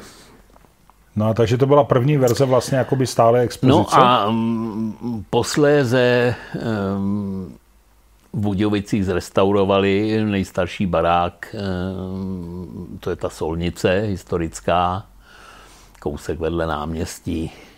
No a chtěli z toho původně dělat galerii a pak na, nakonec došlo k rozhodnutí, jo, že galerii je v Budějovicích až až, tak co jsou udělat motocyklový muzeum. No a to fungovalo až do předloňska. Jo, takže 18 let si to budovalo tradici a bylo to už, dá se říct, velmi známý. Do dneška mě třikrát denně lidi volají, jako teď před chvílí, jako jestli můžou přijet do muzea, protože ještě nevědí, že už jsme dva, dva roky mimo provoz. Jo. Takže vlastně 18 let tam to muzeum fungovalo. Motorky přibývaly, mezi tím jsme renovovali krásné a zajímavé věci. Mně se povedla úžasná věc. Oživil jsem legendu zvanou Hurikán. Mhm. V té době to bylo dávno zapomenutý. Jenom jsme všichni v Českobudějovickém veterán klubu věděli, že ve Štyráku, ve čtyřech dvorech bydlí nějaký pan Musil, fanda motorky, který má v garáži hurikán. Krásnýho. Ani ho nikomu neukazuje. Věděli to všichni z celého klubu, ale nikdo už to ani nepokoušel, protože věděli, že se těžko domluví. No a já jsem se postupně s panem Muslem skamarádil, zpřátelil, popovídali jsme si, taky zjistil, že o motocyklech něco vím a tak, jo. takže posléze jsem Hurikána viděl. Úžasný stroj, po technické stránce něco v českých poměrech nevýdanýho. Jo, to byla strašlivě nadčasovaná motorka a ta se ani nemohla nikdy vyrábět v těch letech, A to byl to byly... prototyp? Nebo Cože? To je prototyp? Prosím tě, Hurikán vzniknul v šesti kusech. Z těch šesti kusů se... A to do... je Java? Nebo ne, se to, já to je nevím. Hurikán. Značka Hurikán. Já to slyším poprvé. Opravdu nevím. Jako. E, takhle. Bylo postaveno šest prototypů. Z těch šesti prototypů se dochovalo pět. Těch pěti já mám čtyři. Jinak Hurikán byl splněný sen jednoho z nejlepších předválečných závodníků motocyklových. Mm-hmm. Jo. Tak je to jméno, který dneska lidi málo znají, jmenoval se Vladislav Vlk. A od 35. roku to byl tovární jezdec značky Ogar. Mm-hmm. Ten jezdil na Ogaru velmi úspěšně. Tehdy tehdejší motor reví eh, vypsala eh, soutěž o nejlepšího motoristického sportovce roku a tam se i podle dosažených bojů a úspěchů v soutěžích a v závodech se prostě vyhodnocovali nejlepší jezdci. V 37. roce to vyhrál Antonín Vitvar, což byl jednoznačně nejlepší předválečný závodník a druhý byl Vladislav Blk. V 38. roce se to zopakovalo. Oba dva byli odměněný, dostali nějaký zlatý a stříbrný odznaky Autoklubu republiky. A tak. Takže on v té době byl po, považovaný za jednoho z nejlepších jezdců. Protože docela zatápěl té javě, kde Janeček byl hrdý na svůj závodní tým a na úspěchy motocyklů Java, jo, tak Janeček tenkrát o něm prohlásil, že vlk se nedá porazit, vlka musíme koupit. A přetáhli ho v 38. roce do továrního závodního týmu Javy. Mm-hmm. Smůla byla akorát v jednom. Vlk si to moc neužil, protože v tom závodním týmu byl rok a přišla okupace. Jo, se zákazem jakýhokoliv motoristického sportu a tohohle všeho. Takže veškerý naděje Vlka, že udělá kariéru v závodním oddělení a vypadly. No, v té době většina motocyklových sportovců přešla na jízdní kola. Závodili všichni na jízdních kolech. Celá ta garnitura těch předválečných jezdců jezdili na kolech a tak. Ale Vlk ne, Vlk neměl kolo rád, v tom se teda spolu dost shodujeme. Já ho taky nemusím, i když ve sbírce jich mám docela slušnou řádku. No a on místo toho na zelený lišce na Pankráci měl soukromou garáž, kde měl šlapací soustruh a autogen s vývíječem a tak. Jo. Tak tam začal konstruovat svůj sen český závodní motocykl. A on byl takový, taková zvláštní vůči, vůči osobnost, ten velký. On i v té době, i před tou válkou, dokázal svoje úspěchy prodat, dokázal se zviditelnit. Jo. On byl figura, o který se psalo v každém druhém čísle Motor Reví, jo, takže jsou známé fotografie, jsou známé jeho úspěchy na těch ogarech a tak. A kolem něj se scházela celá parta tehdejších motoristických nadšenců. Že Chodil tam pan inženýr Hugo Rosák k němu do té garáže a Lucák a celá tato ta plejáda těch předválečných motocyklových závodníků. Chodil tam Jája Hausmann, pozdější redaktor Světa motorů, že všichni tyhle ty motoristi prvorepublikoví. Jo. A, a tak tam dělali sedánky, Jo, kecali tam, radili se kolem hurikána, měli k tomu různé připomínky, no a pomáhali, scháněli třeba nedostatkový materiál a tak a vlk si mezi tím stavěl hurikána. Jo. A psalo se o tom všude tehdy v tom prvorepublikovém tisku, jo, že vlk připravuje závodní stroj. A tak. On nějaký ten prototyp, dokonce se říká, že dva za války udělal. Mám nějakou i fotografickou dokumentaci, z který by se dalo usoudit, že ty prototypy mohly být dva. No a po válce, podobně jako e, Walter dostal zaměstnání v Číze ve Strakonicích, že jo, a tam začal vlastně produkovat ty slavný legendární ČZ Walter závodní motorky, tak e, Vlkovi se povedlo že dostal místo v Budějovickém motoru, mm-hmm. motor Union, tehdy to byl, no, kde generální ředitel, pan inženýr Železný, vlastně měl tu myšlenku a založil celý ten koncern PAL, což bylo združení podniků pro automobilový a letecký průmysl.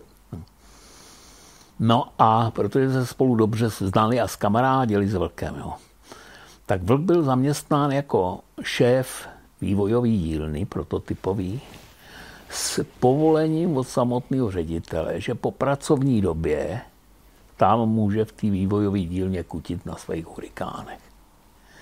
Takže on v průběhu asi tří let, od roku 1946 do roku 1949, dokázal postavit těch pět motocyklů Hurikán, o kterých se ví. Mm-hmm který i různě jezdili, byli různě nasazený v tehdejších soutěžích a tak, ale pořád to byly prototypy, které měly spoustu různých dětských chyb. E, fabrika e, docela ráda viděla, když se s tím vlk někde účastní, vždycky se o tom psalo, tak dělalo to fabrice reklamu. No. A vlk se v koutku duše domníval, jo, že je snad přimě k tomu, že se jednou ten hurikán bude vyrábět z dnešního a reálného hlediska to byl nesmysl. To ve srovnání s Jávou, ať už teda tehdy pérákem nebo pozdějšíma kejvačkama, ten motocykl je strašně složitý. Ten je na úrovni dnešních japonských motorek, tou technologií mm. a to tehdy nebylo možné vyrábět. Ani by to nikdo nezaplatil. A kromě toho v tom 49. roce Vlka, který byl straník, ten nakonec vstoupil kvůli své ženě, která byla přesvědčená komunistka, tak vstoupil do strany, ačkoliv se kvůli tomu rozešel s celou rodinou. Jo. Tak ho strana povolala do Prahy a on šel dělat sem do Prahy zástupce ředitele Motokovu a pak nějaký vysoký funkci byl Motokovu a dělal ředitele poválečných šestidenních a podobně. Jo. Ale tím ta jeho kariéra a historie těch hurikánů skončila. Mm-hmm. Protože ty hurikány v podstatě ale ukutal za firemní peníze. Tak v době, kdy odešel do té Prahy, za prvé už ho to v tu chvíli přestalo zajímat. Jo. Měl jiný perspektivy, nový. Jo. A za druhý ty motorky byly postaveny za fabrický prachy, tak zůstaly ve fabrice. Tam je šoupli do fabrického svazarmu, který fungoval jako závodní oddělení. Jo protože tam postupně začali dělat mopedy a začaly se jezdit i závody a soutěže na mopedech a tak dále. Jo. A tak ty hurikány půjčovali různým rádoby nadějným jezdcům, jenomže víš co, problém byl v tom, že v tu dobu už tady byli lidi všichni pře, přeškolený na dvou takty. Mm-hmm celá ta éra předválečná, kdy tady bylo zastoupení motocyklů Ariel, PSA, Harley a Indiana, všeho možného, to všechno padlo tím, že tady Jáva s Čízou začali produkovat malý levný dvoutakty, všichni lidi začali jezdit na tomhle tom a najednou pro ty čtyřtakty nikdo neměl cit. To se ztratilo, vymizelo. Jo. Tak všichni, kdo ty hurikány dostali do ruky, tak po krátké době dojezdili. Jo. Mělo to problémy s mazáním a mělo to problémy s výdrží a tak dále, všechno to dojezdilo. Akorát ten Jirka Musilů, který mm, byl taky zapřisálej odpůrce dvou taktů, chtěl mít nějakého čtyřtakta, tak krát koupil od bývalého zaměstnance z motoru jednoho z těchto těch hurikánů vyřazených a asi sedm let na něm makal, aby ho vyléčil z jeho prototypových chyb a udělal z něj pěkný kloudný motocykl. No a protože věděl, že má něco extrovního, na co samozřejmě nikde nesežene žádný náhradní díly, jo, tak šel a plánovitě obešel všechny lidi, o kterých se vědělo, že u nich ty hurikány skončily. V podstatě až na jednoho je všechny skoupil už rozebraný jako vraky po bednách a tak dále, uložil to na půdičce nad svojí dílnou, že jo. E, jakoby sklad náhradních dílů, no až později samozřejmě zjistil, jak on, tak já, že to byly, každá ta motocykla, motorka byla, každý ten motocykl byl unikát, mm-hmm. postavený jako jednotlivý kusy, který sice na první pohled třeba i ty motory vypadají stejně, ale nejsou. No, mají třeba i jiný počet navrtaných šroubů na víko a podobně. Bylo to prostě kusově vyráběný. Jo. No a po nějakém čase jsme se spolu nakonec domluvili, já jsem mu pořídil japonskou motorku a domluvili jsme se na tom, že škoda prostě na toho Hurikana šáhnout zrovna tak, jako je škoda šáhnout na tvojí jávu, že ten patří do muzea. No. Mm-hmm. No, no tak... ty ji prodal nebo půjčil? Jak se to takhle dělá? Eh, já jsem to od něj koupil postupně, koupil. jo. Jo, hmm. jo. No a pak jsme spolu, protože on o tom ví nejvíc a navíc je úžasně, má šikovnou, šikovnou dílničku se soustruhem, s freézou a s svářečku jsem mu obstaral a nějaký další věci společně, všechno jsme to budovali. No a on si postavil ne, nepředstavitelný pomník tím, že vlastně jsme společně tři ty hurikány zrenovovali. A Peťo, jenom abych tomu dobře rozuměl, nebo docela mě to zajímá toto. Když teďka se mluvil o té historii toho hurikánu, tak mě tak napadlo, jestli ta, ta motorka, ten hurikán, má, protože to není moc asi obecně známé, je to určitě věc mezi znalci, jestli ta hodnota té motorky je víceméně jako spíš tvoje osobní hodnota, anebo je to i obecně hodnota, je to něco, co bys dneska třeba obratem za veliký peníze prodal, protože je to hurikán, který jsou tři na Ale světě, nebo ne? Jak to vlastně funguje to, tady v tom světě? Prosím tě, i, na tom, i v tom světě to bude zajímavý, ale ne tak úplně, protože svět všeobecně český mašiny přehlíží. Mm-hmm. Pro ně to nic neznamená. Jo, oni řeknou, no jo, ale klasický Ariel, to víš, to je, to je motorka, to je značka. Jo. A Če- asi by si samozřejmě řadu sběratelů i v tom zahraničí přesvědčil o tom, že to je naprostý unikát, protože jich bylo vyrobených pět kusů, hmm. nebo šest kusů a pět se jich dochovalo. To jako jo. A navíc, když u toho stojíš a vidíš to, to je naprosto neobvyklá technika. Velmi, velmi zajímavá, velmi krásně udělaná. Velký jako konstruktor byl zamilovaný do hliníku, takže všechno v hliníku, rozumíš, všude přiznaný hliník. Už i ty výkresy jeho původní. Jo, mám celou sadu výkresů na ten motocykl, tak jo. Už i tam máš všude psáno na těch plochách, tady tohle to bude broušený, leštěný a tak dále. Jo. Takže to jsou skvosty. Ten, mm. ten motocykl, to, nebo ten motor samotný, to je socha ten můžeš mít na stole a, a to můžeš obdivovat jako umělecký dílo. Jo. Je to mm-hmm. zajímavý. Jo. Samozřejmě já na tom nejezdím, zcela zásadně ne, protože se bojím i toho, že i kdybych uklous někde po s odpuštěním kravským lejně nebo po listech na podzem, tak jenom ten pád na té motorce znamená poškození něčeho, co je neopakovatelné. Rozumím. Jo. Já klidně zničím deset kejvaček nebo pět bavoráků. To je mi jedno, protože ty motorky se dělaly v sériích a je to kdykoliv náraditelný. I třeba dílem nebo i celou motorkou, ale hurikán ne. Tam každý poškození je nenávratný, protože ani nejsou dvě ty motorky stejný. Jo. A ty máš představu, kde je ten pátý, ten pátý kus? Ne, nikdo neví. Nikdo neví. Jo. Nikdo neví, potom se neví. Mm-hmm. No a kolik teda dneska v tom muzeu máš motocyklu? Teď je to trošku redukovaný o ty, o ty český, jo? tak já bych řekl, že teďka v současné době tak asi 65. 65 a všechny jsou po jízdném stavu, nebo jsou tam stroje, po, které ne? Většina z nich po nějakých úpravách, to znamená, ale dneska díky tomu, co nám prodávají, tak není snad jediná motorka, se kterou by si mohl po čtyřech měsících vyjet. Já už to ani neskouším. Já když vím, že po půl roce chci s touhle motorkou vyjet, tak jdu rovnou a sundávám karburátor a rozebírám ho a, a peru ho v acetonu a pak v ultrazvuku a tak dále, protože eh, to se nedá slušným slovem říct, co nám v tom benzínu prodávají. Podívej mm-hmm. se, eh, vezmeš-li všechny třeba předváleční zetky, měli nádherně zevnitř upravený nádrže, teď nevím, jestli zinkováním nebo cínováním. Když se spodíval se do nádrže, tak to si věděl, viděl všechno, že je to bíle pokovený. Jo. Všechno bylo vždycky perfektní. To, co dělá dnešní benzín, najednou všechny motorky mají sežraný nádrže zevnitř. Jo. a nepředstavitelný vevnitř srágory. To se nedá jinak říct. Jo. Jo. A je to agresivní. Mm-hmm.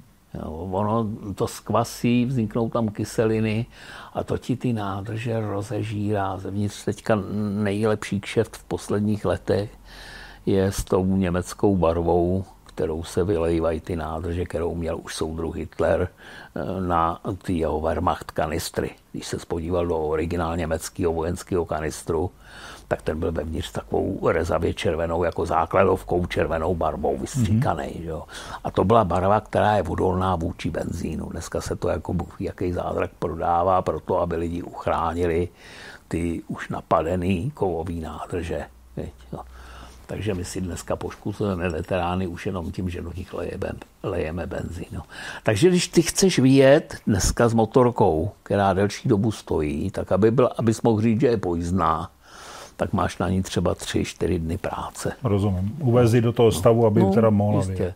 Hele, nejhorší, co může pro motocykl být, a to víme všichni, je, když stojí pokud je denně v provozu a denně jezdí, je to to správný. To je to má být zašmírovaný kolem páček, všude všechny čípky, má být vidět, že jsou namáznutý, jo, že to nikde nevázne. Jo. Máš, eh, já nevím, jednou, dvakrát do roka máš prokapat hm, všechny bovdeny a tak dále. Tohle to všechno má být. Jo. Já nesnáším takový ty veterány, který jsou tak vyčištěný, že ani není vidět, že někdy viděli hm, volej že jo, v páčce nebo někde, kde jsou ty pohyblivé spoje, že tam ten šmír je. Jo. To jsou všechno krásně pro vokou udělaný, zrestaurovaný motorky, ale nejsou schopný ježdění. No to jsem se na to, Peťo, chtěl zeptat, protože dneska je vlastně docela, řekl bych, boom toho veteránismu. Jo, takový, jako spousta lidí se zabývá renovacema, spousta lidí je takový jakoby trošku retro, taková vlna, jaká si lidi zajímají staré věci. A co z tvého pohledu je vlastně doopravdy veterán? Je to veterán ten, ten stav třeba tady té, té javy, která je prostě tak, jak ji někdo někdy odložil, tak tak je zachovaná a, a není do ní vrtaný, anebo je veterán to, co se prostě třeba i náhradníma, originálníma dílama povyměňuje, renovuje a udělá se z toho jakoby Ale... stav nové motorky. Co má tu hodnotu vlastně toho veterána pro tebe? Ono to má několik rovin, tohle to, o čem mluvíš. No přibyl další pohled na sběratele motocyklů. To tu do teďka nebejvalo. Dneska je spousta sběratelů, kteří sbírají jenom proto, že jsou to dobře uložené peníze. Jako investice. To jsou takzvaně investiční veteráni. Jasně. Jo. Oni skupují bez ohledu, skoro bez ohledu na značku, spíš jenom jako podle hlediska, co tenhle ten motocykl by mohl hodit Jo. No, tak hlavně podle data výroby, ne? Jak je to starý? Nejenom, tak... ne, to, hele, datum výroby je to poslední, co je zajímavý. Mm-hmm. Jo. Tam zajímavý je ta, bych řekl, technická nebo sběratelská hodnota toho motocyklu a ta tak moc s, dobem, s, s datem výroby, s dobou vzniku nesouvisí. Mm-hmm. Můžeš mít daleko, daleko dražší moderní motorku nebo relativně moderní, ještě aby jsme si to upřesnili, já říkám moderní motorka všemu, co se narodilo po válce. Tak jo? Mm-hmm. Pro mě jsou historické motorky do války, do 45. roku. Jo? Já už moc jako v peráku nebo v kejvačce neumím, neumím vidět veterána, protože to byly motocykly, který já jsem zažil, když jezdili nový z mototechnik. Jo?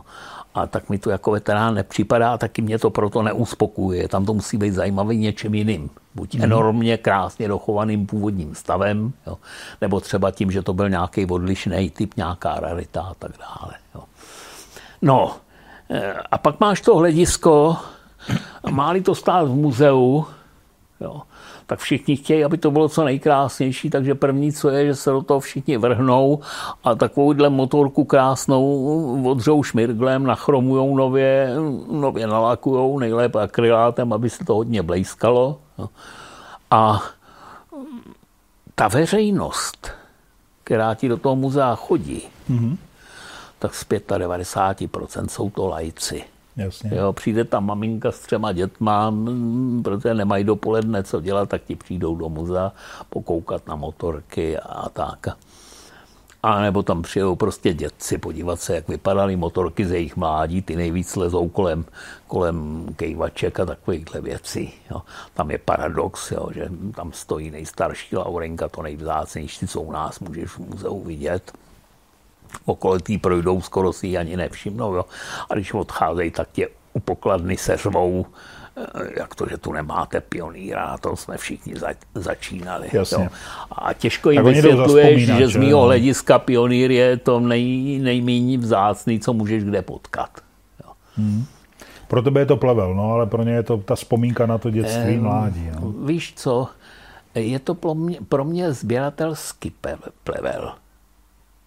Já žádnou motorku nebudu urážet, zejména ne český motorky, protože i od pohledu, a co se týká konstrukce, počínaje pionýrem, se mi ty jávy i ty zadky líbějí. Mm-hmm. V tom bylo spousta kumštu konstruktérského. Jo. Ehm, zase lajkovi budeš těžko vykládat, jak se motocykl konstruuje a staví. Ono nejde o to navrhnout ten motocykl takhle s tuškou v ruce. Já jsem to dělal moc krát, že jo. Já jsem e, i grafik, že jo, ilustruju si knížky a kreslil jsem celý je ta autička motorky speciálně. Jo. E, je to jednoduchý. Ale když vyrobíš každou tu součástku, tak než, ne, nebo když ji vyrobíš v prototypovém provedení, tak ti na to zasedne řada e, technologů, a ty ti řeknou, no moment, ale tohle ne, tady nebude hliníkový vodlitek, i když je pěkný a máte ho natvarovaný pěkně, ale je to drahý. Jo. A kdo by se s tím dělal, proč z hliníku? Jo. To musíte, to musíte z plechu a jenom vylisovat z plechu, musí to být jednoduchý. Jo. A teď ty všichni cenaři a, a technologové, aby se to dalo snadno vyrobit, jo, aby to bylo co nejlevnější. Jasně, no. jo. No. A v tom je ten kumšt udělat motorku, aby byla hezká, funkční, spolehlivá a ještě k tomu levně vyrobená. Že? A to bylo to, co je v těch našich všech motocyklech. Takže já je neodsuzuju, akorát je nechci mít, protože je má příliš mnoho sběratelů. Rozumím tomu. Já chci mít jiné věci. Jo. Jo, takový bych řekl z českého pohledu rarity. Jo. No. Dobře, takže veterán pro tebe je doválečná výroba, no a a jak ta hodnota toho veteránu je teda pro tebe v tom původním stavu, nebo, nebo, nebo ty taky si mluvil o tom, že renovuješ? Co teda já znamená osobně, svým pohledu renovace? Vlastně? Já osobně mám nejradši dochovaný originály. Mm-hmm. No. Mám i řadu takhle um, strojů, dal jsem hodně velký peníze třeba za řemenovýho Douglase z roku 1914, který většině lidí možná nebude připadat na oko nějaký atraktivní nebo pěkný ale pro mě nesmírně vzácný tím, že to původní, opravovaný a používaný originál. Se všema stopama toho, co za ty léta od toho roku 1914 před první světovou válkou zažil. Jo.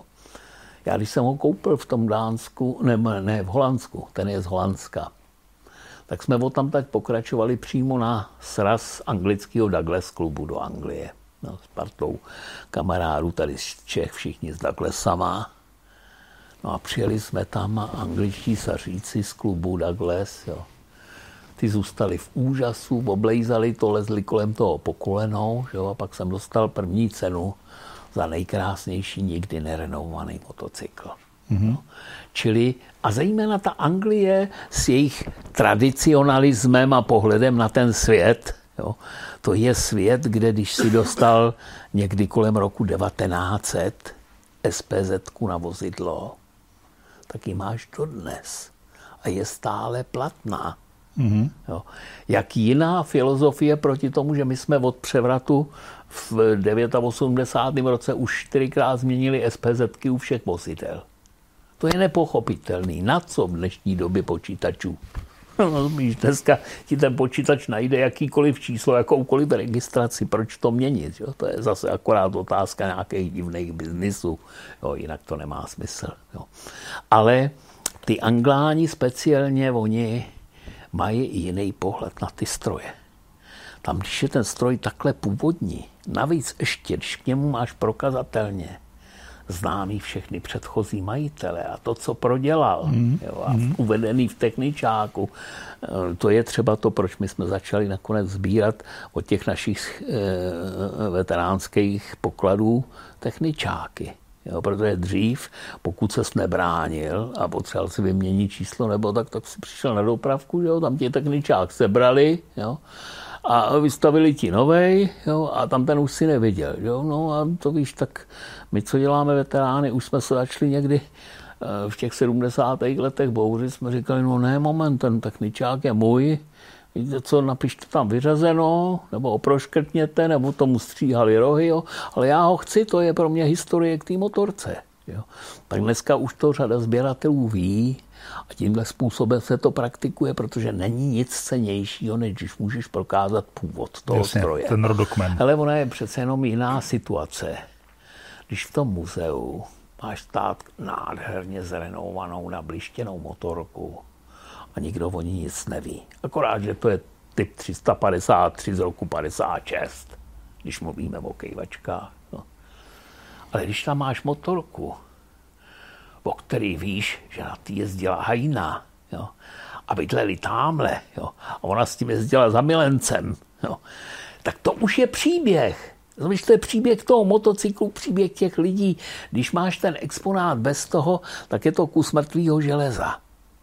Ale jakmile to má svůj příběh, je to, in, eh, eh, je to exemplář mnohem zajímavější a ty jsi schopný o tom povídat něco i třeba eh, mamince s dětma, kterou ten příběh chytí. Ona už v tom nevidí jenom nějaký motocykl. Jasně, jo. jasně. Takže, jak říkám, ten pohled na to sběratelství je velmi široký. Některý lidi jsou opravdu takový, že musí mít každého veterána do nepříčetnosti zrenovovaného. Jo. A ta renovace, co je vlastně ta renovace? Je to renovace jako výměna těch opravdu už smrtně, um, umřelých dílů, eh, já nevím, rezavýho blatníku za, za nový blatník a tu hodnotu té motorky to zvyšuje, nebo udržuje, nebo snižuje, jak to doopravdy je. Protože já přece, když bych renovoval starou motorku, třeba tuhle, tak jako mám dvě možnosti, dvě cesty. Buď si nechám udělat někde, nebo udělám eh, jakoby kopii každého dílu a smontuju to, nahradím, ale tím ztrácí ta motorka tu historii, podle mě teda, tu patinu. A nebo si můžu zhánět jakoby dobový originální díly, pokud se mi to podaří, a nahrazovat ty moje špatné díly těma novýma, jakoby ale dobovýma. No? Obě cesty jsou možné. No a na hodnotě toho motocyklu se to potom nějak, jak se to projeví? Je, to, je v tom rozdíl pro toho sběratele nebo pro tu vaši komunitu, nebo není, nebo jak to vlastně chodí? Všichni se snažíme co možná vyvarovat nových replikových dílů. Je daleko lepší, když už je tam něco opotřebeného, když se ti povede získat ten samý díl buď v lepším stavu nebo úplně nový. Jo. Ale z té ale, doby. Ale, ale z, té doby. z původní výroby. Tak. Ne dneska na soustru vyrobený. Rozumím. Ale zase na druhou stranu, máš-li třeba jeden ten stroj a jezdíš s ním pravidelně každoročně po srazech a všude, tak samozřejmě některý ty díly opotřebováváš Jo. A pokud nejsou někde k sehnání, nebo pokud nejsou to někde objevit originál, no tak potom v zájmu toho, že to má být provozně spolehlivý a chodící, no tak to nahradíš. Jasně. Je to zase o tvým osobním přístupu k té motorce. Mm-hmm. Jestli ji chceš mít opravdu, víš, ten, tenhle ten můj přítel, ten Jirka Musilů, co jsme spolu dělali ty hurikány, mm-hmm. ten, eh, on, není, on není veteránista. On je celoživotní mechanik dobrý, bezvadný. Jo. A ten vždycky říká, vy veteránisti, vy tam klidně dáte ožvejkaný šroubek nebo šroubek s napůlstrženým závitem jenom proto, že je originál. Jo. Jasně. To musí být funkční. Jo. No, tak... Rozumím tomu. Jo. Tady je to vlastně otázka spíš filozofie. Ale v obojí je to pohled na věc každý z těchto pohledů má svoje opodstatnění. Hmm a jako jsme každý člověk trošku jiný, tak můžeš mít k tomu i svůj přístup a svůj pohled na věc. Jo. To.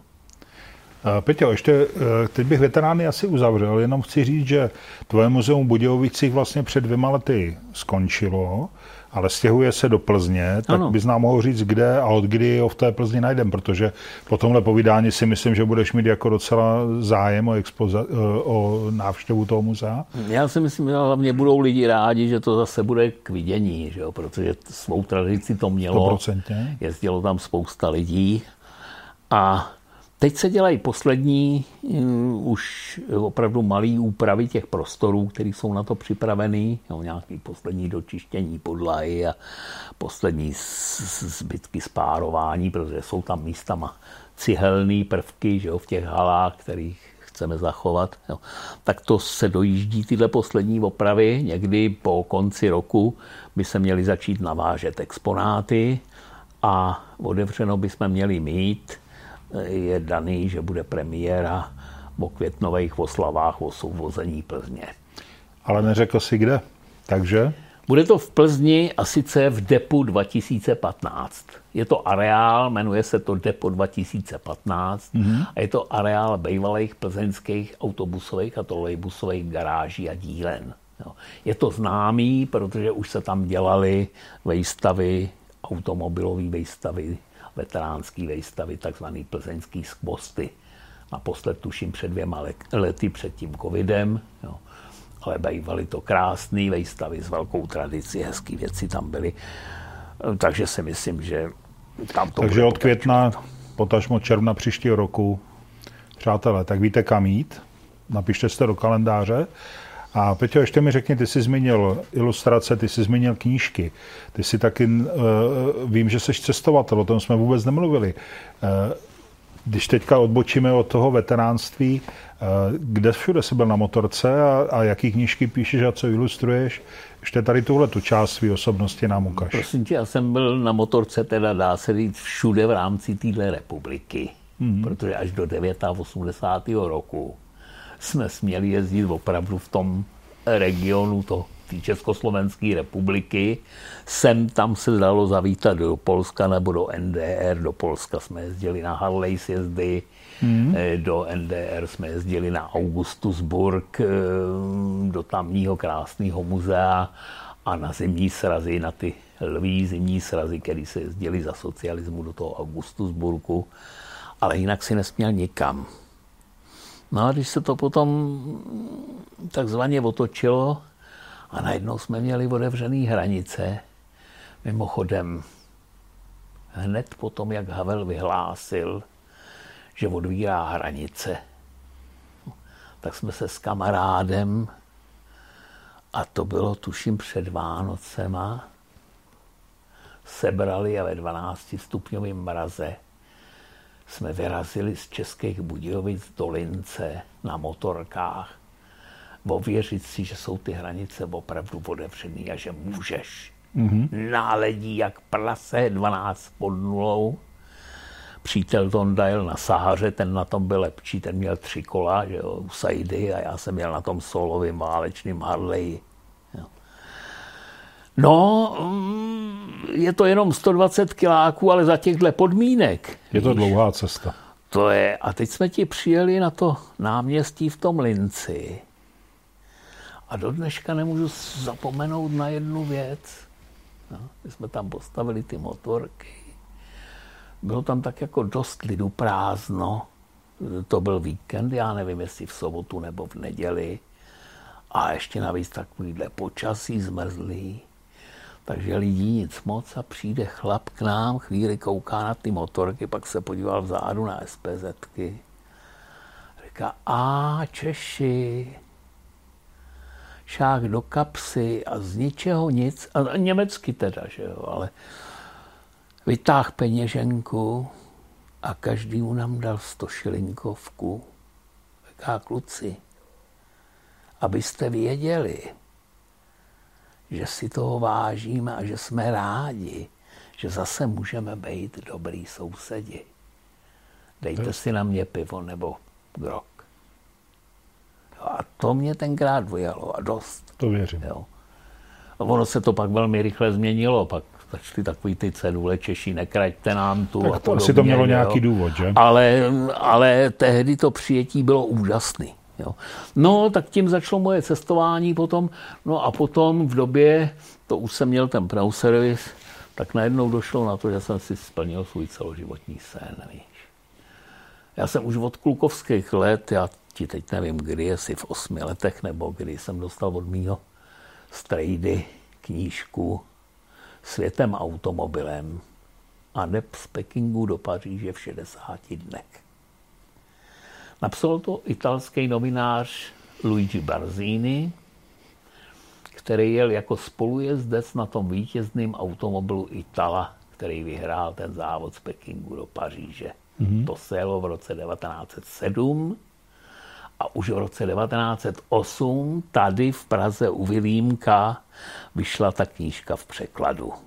Mm-hmm. Neuvěřitelný je, že byla plná fotografií, jak v roce 1907 z téhle cesty, kdyby viděl ty autáky, na kterých to jeli, to nemělo střechy, to nemělo čelní ochranný skla. Navíc oni v tom sedmém roce chytli ten nejhorší rok za posledních 20 let. Všichni říkali, že na Sibiři a tam všude, že nikdy v životě nebylo tak strašný a špatný počasí. Oni byli promoklí, denně zapadlí po nápravy v blátě, v bahně. Že jo. V těch letech tam nebyly žádné regulérní silnice, to byly nějaké cesty mezi vesnicemi, že jo, potahový, vyježděný, vyšlapaný. Jo probíhalo to za hrozných podmínek, ale ta knížka je hezky napsaná že? a pro nás to byl pojem. Víš, před těma 60-70 lety, když si řekl Peking, Paříž, tak každý i like věděl, že šlo o první velký automobilový závod. To už dneska nikdo neví. Jo. No ale to se ti zapíše do, do toho a já jsem si vždycky říkal, ale jednou v životě tenhle závod pojedu. No a tak nějak mě to provázelo tím životem. Zkoušel jsem to někdy, tuším, v 82. roce chtěli francouzi společně s Anglánama k 75 letýmu výročí znova uspořádat tuhle tu jízdu Peking-Paříž. Už jsem měl i číslo, tady nás v Čech mělo startovat pět.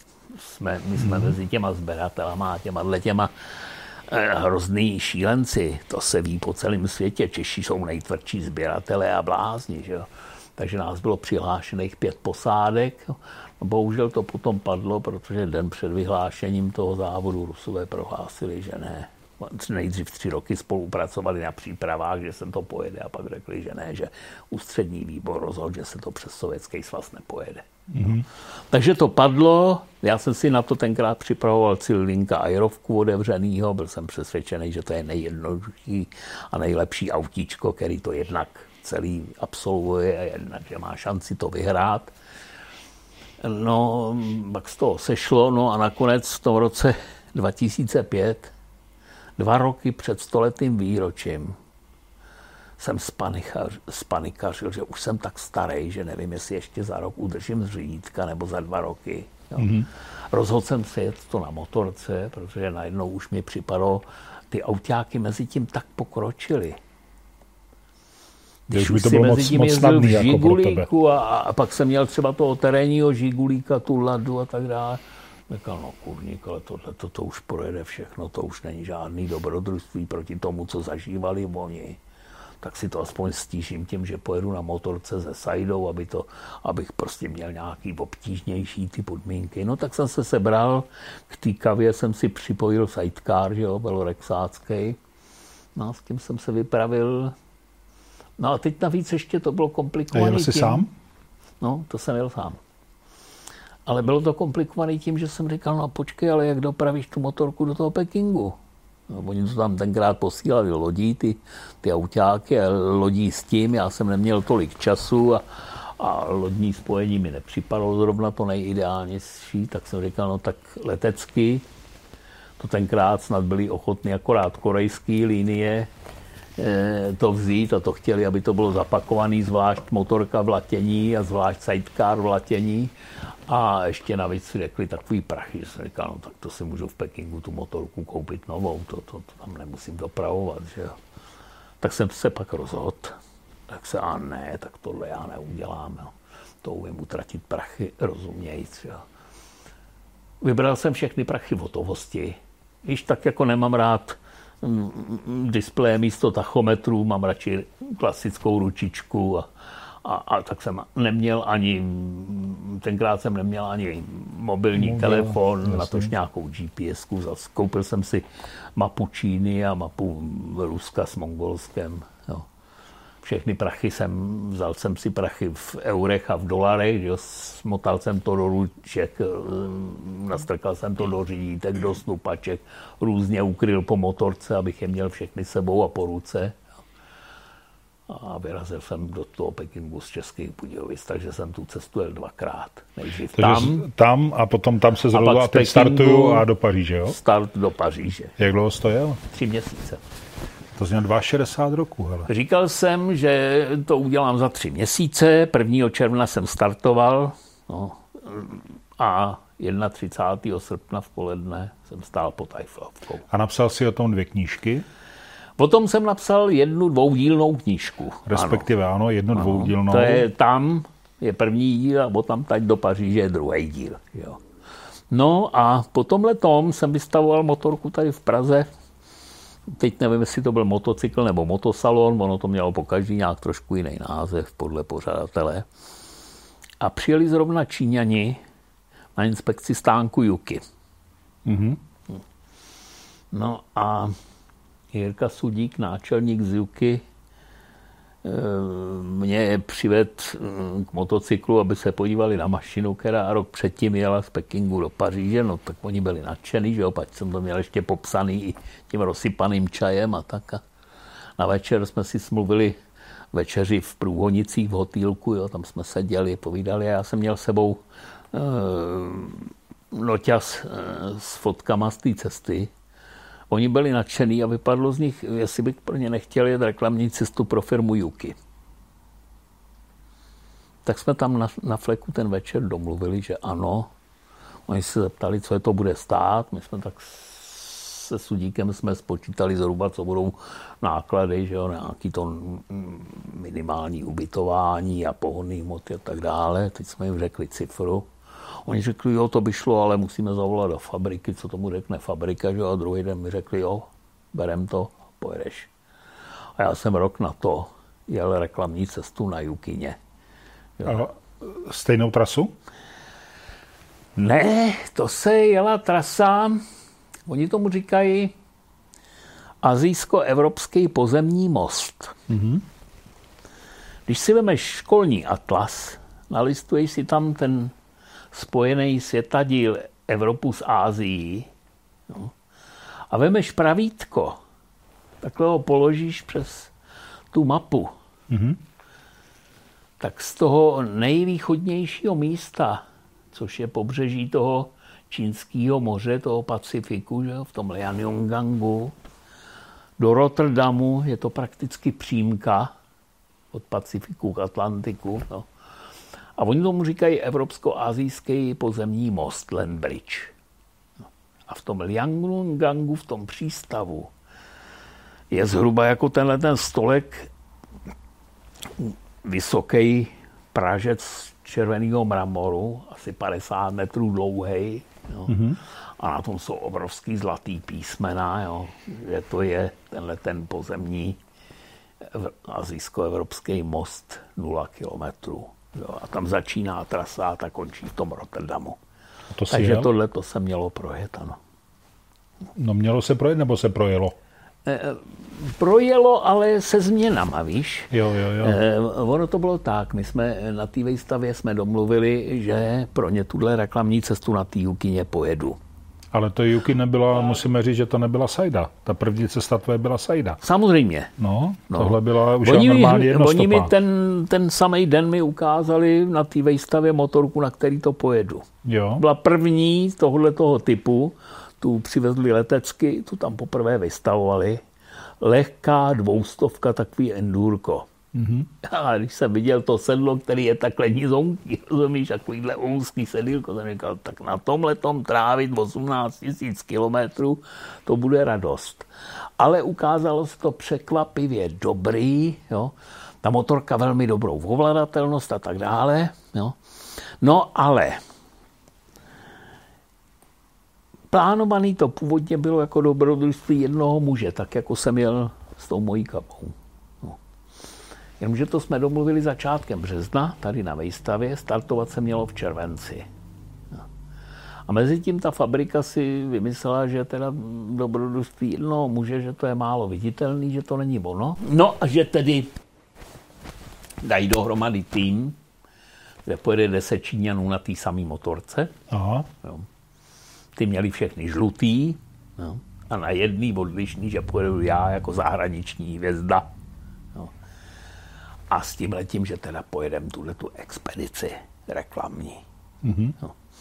V té Číně to bylo naplánované tak, že my jsme jeli z jednoho města do druhého. Vždycky byla jedna etapa dopoledne, jedna etapa odpoledne a jelo se to vždycky od prodejny Juky k další prodejně Juky v tom následujícím městě. A tam byla vždycky sláva, nějaký nafukovací oblouk nebo jiný, rozumíš, a muzika, a rakety a show pro lidi, jo. Aby se jo, ta značka Juky ukázala. Nebo pozor, ona to není značka Juky. Ten motocykl má značku Činči, psáno Quin Qui. Mm-hmm. Juki je český název. Aha. Juki je česká firma, průhonicích tady, jo, e, navržená tak, aby to znělo čínsky, ale pod ní se tu prodávají všechny možné čínské značky motorek, skútrů, všeho možného. No, takže pro tu firmu Činči e, to bylo takhle navržený. Motorky se sundávaly naprosto sériový spásu ve fabrice.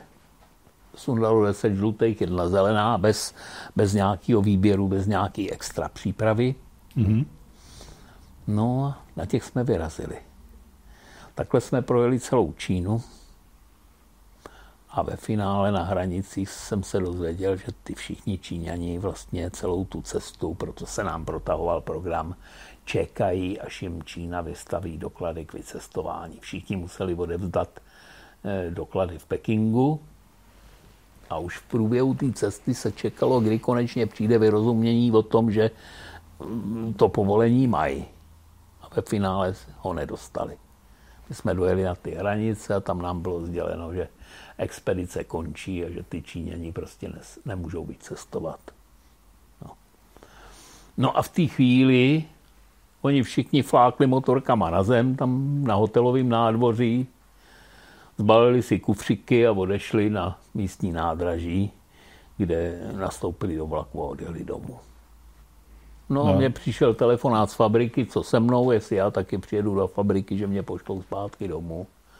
A já jsem mi do telefonu dost seřval, dá se říct, říkal se, že se zbláznili, že za prvé neudělám sobě ostudu, že z nějaký pitomý Číny nedokážu dojet domů do Čech. Už jsem to udělal jednou rok předtím, tak proč bych nejel? Druhá věc, že nehodlám udělat ostudu té motorce, protože tady jak hodinky. Mm-hmm. A mhm. že s ní tu cestu, která byla domluvená, odjedu a vykonám tak bylo chvíli ticho, říkali, že mě večer zavolají, no a večer mě volali znova po druhý, říkali, víte co, tak tam ještě, ještě dva dny vydržte, my za váma posíláme, protože ono to bylo 6 tisíc kilometrů do té fabriky, že, na ty hranice. My za váma posíláme eh, nějaký dvě mm, referentky, které vám pomůžou vybavit eh, formality přes tu hranici.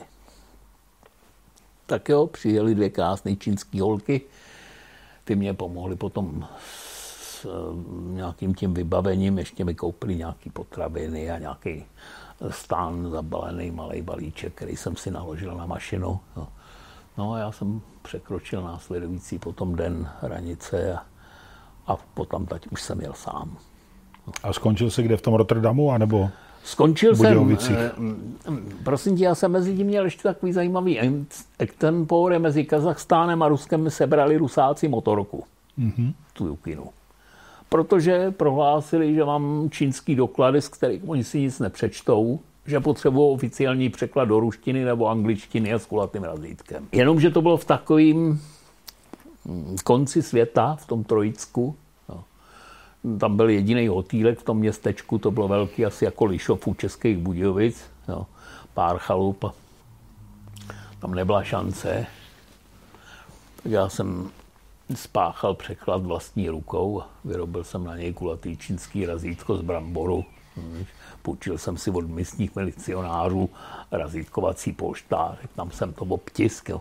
Já jsem měl nějaký doklad ze začátku, ze zahájení té cesty, kdy k tomu prvnímu jednání na ten první večer v té Číně byl přizvaný nějaký čínský překladatel. Mm-hmm který mi navíc dal svoji vizitku a, a ten překlad udělal se svým oficiálním gulatým razítkem a to já jsem tyhle doklady měl.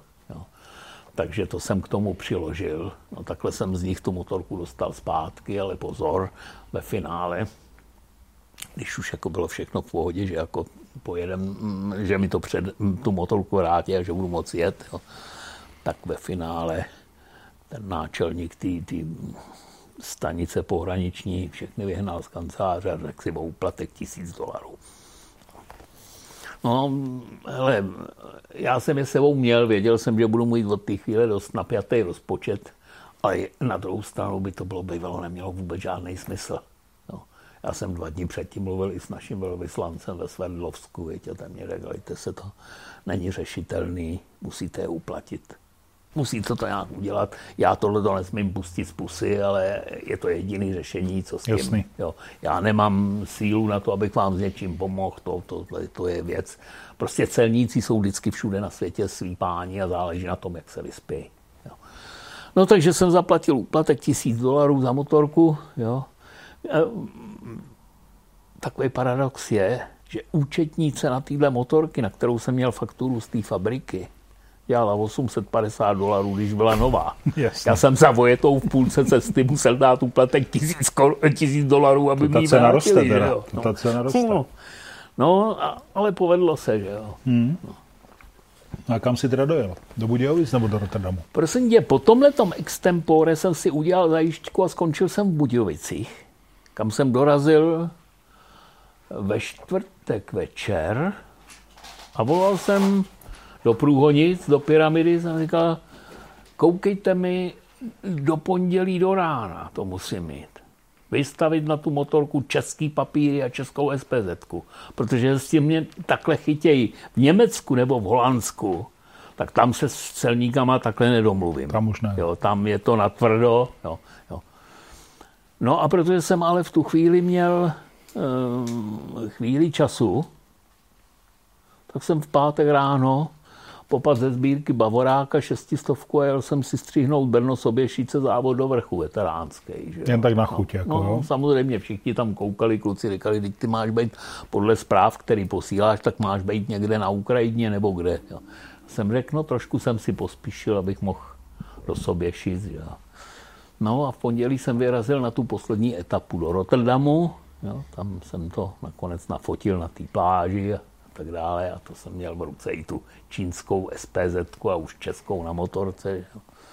No a pak jsem podjel tu poslední etapu, která byla domluvená tady se slavnostním příjezdem do těch průhonic.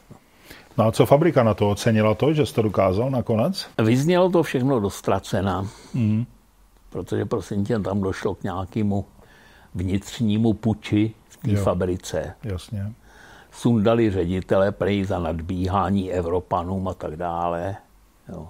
To se tam povyměňovalo a e, z pyramidy potom pan Sudík si stěžoval Jirka, že vlastně to celé nemělo ten dopad, protože on eh, ve finále těch motorek dostal pár, oni to sem nechtěli potom Jasně. vozit a tak dále. Jo.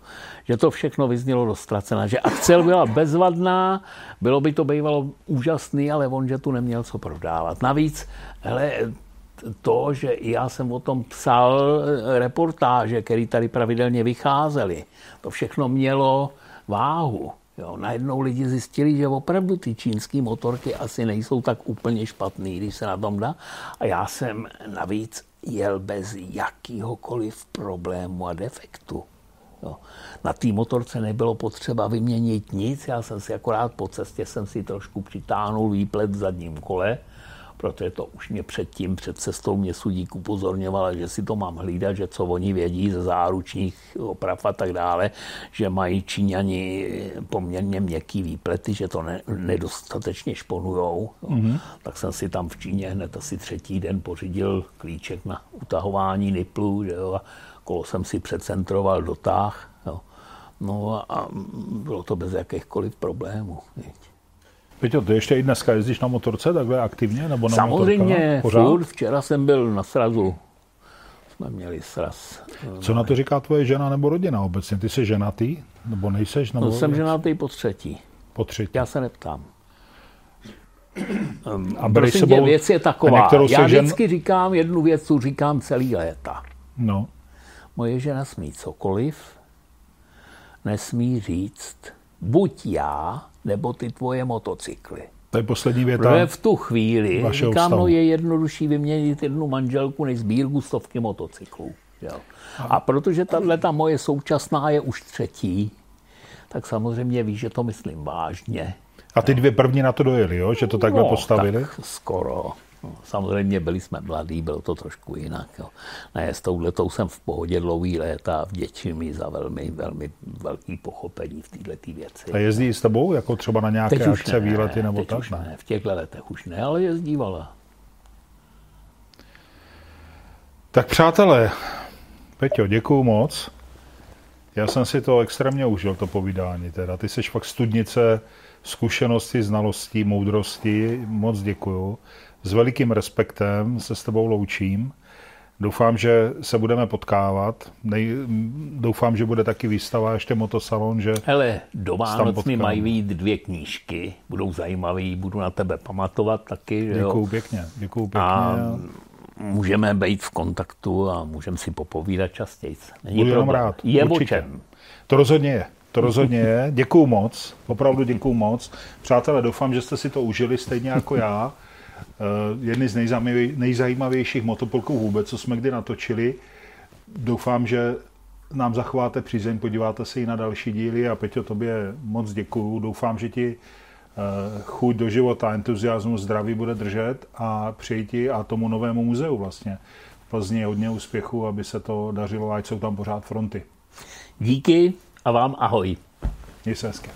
Děkuju moc. Děkuju.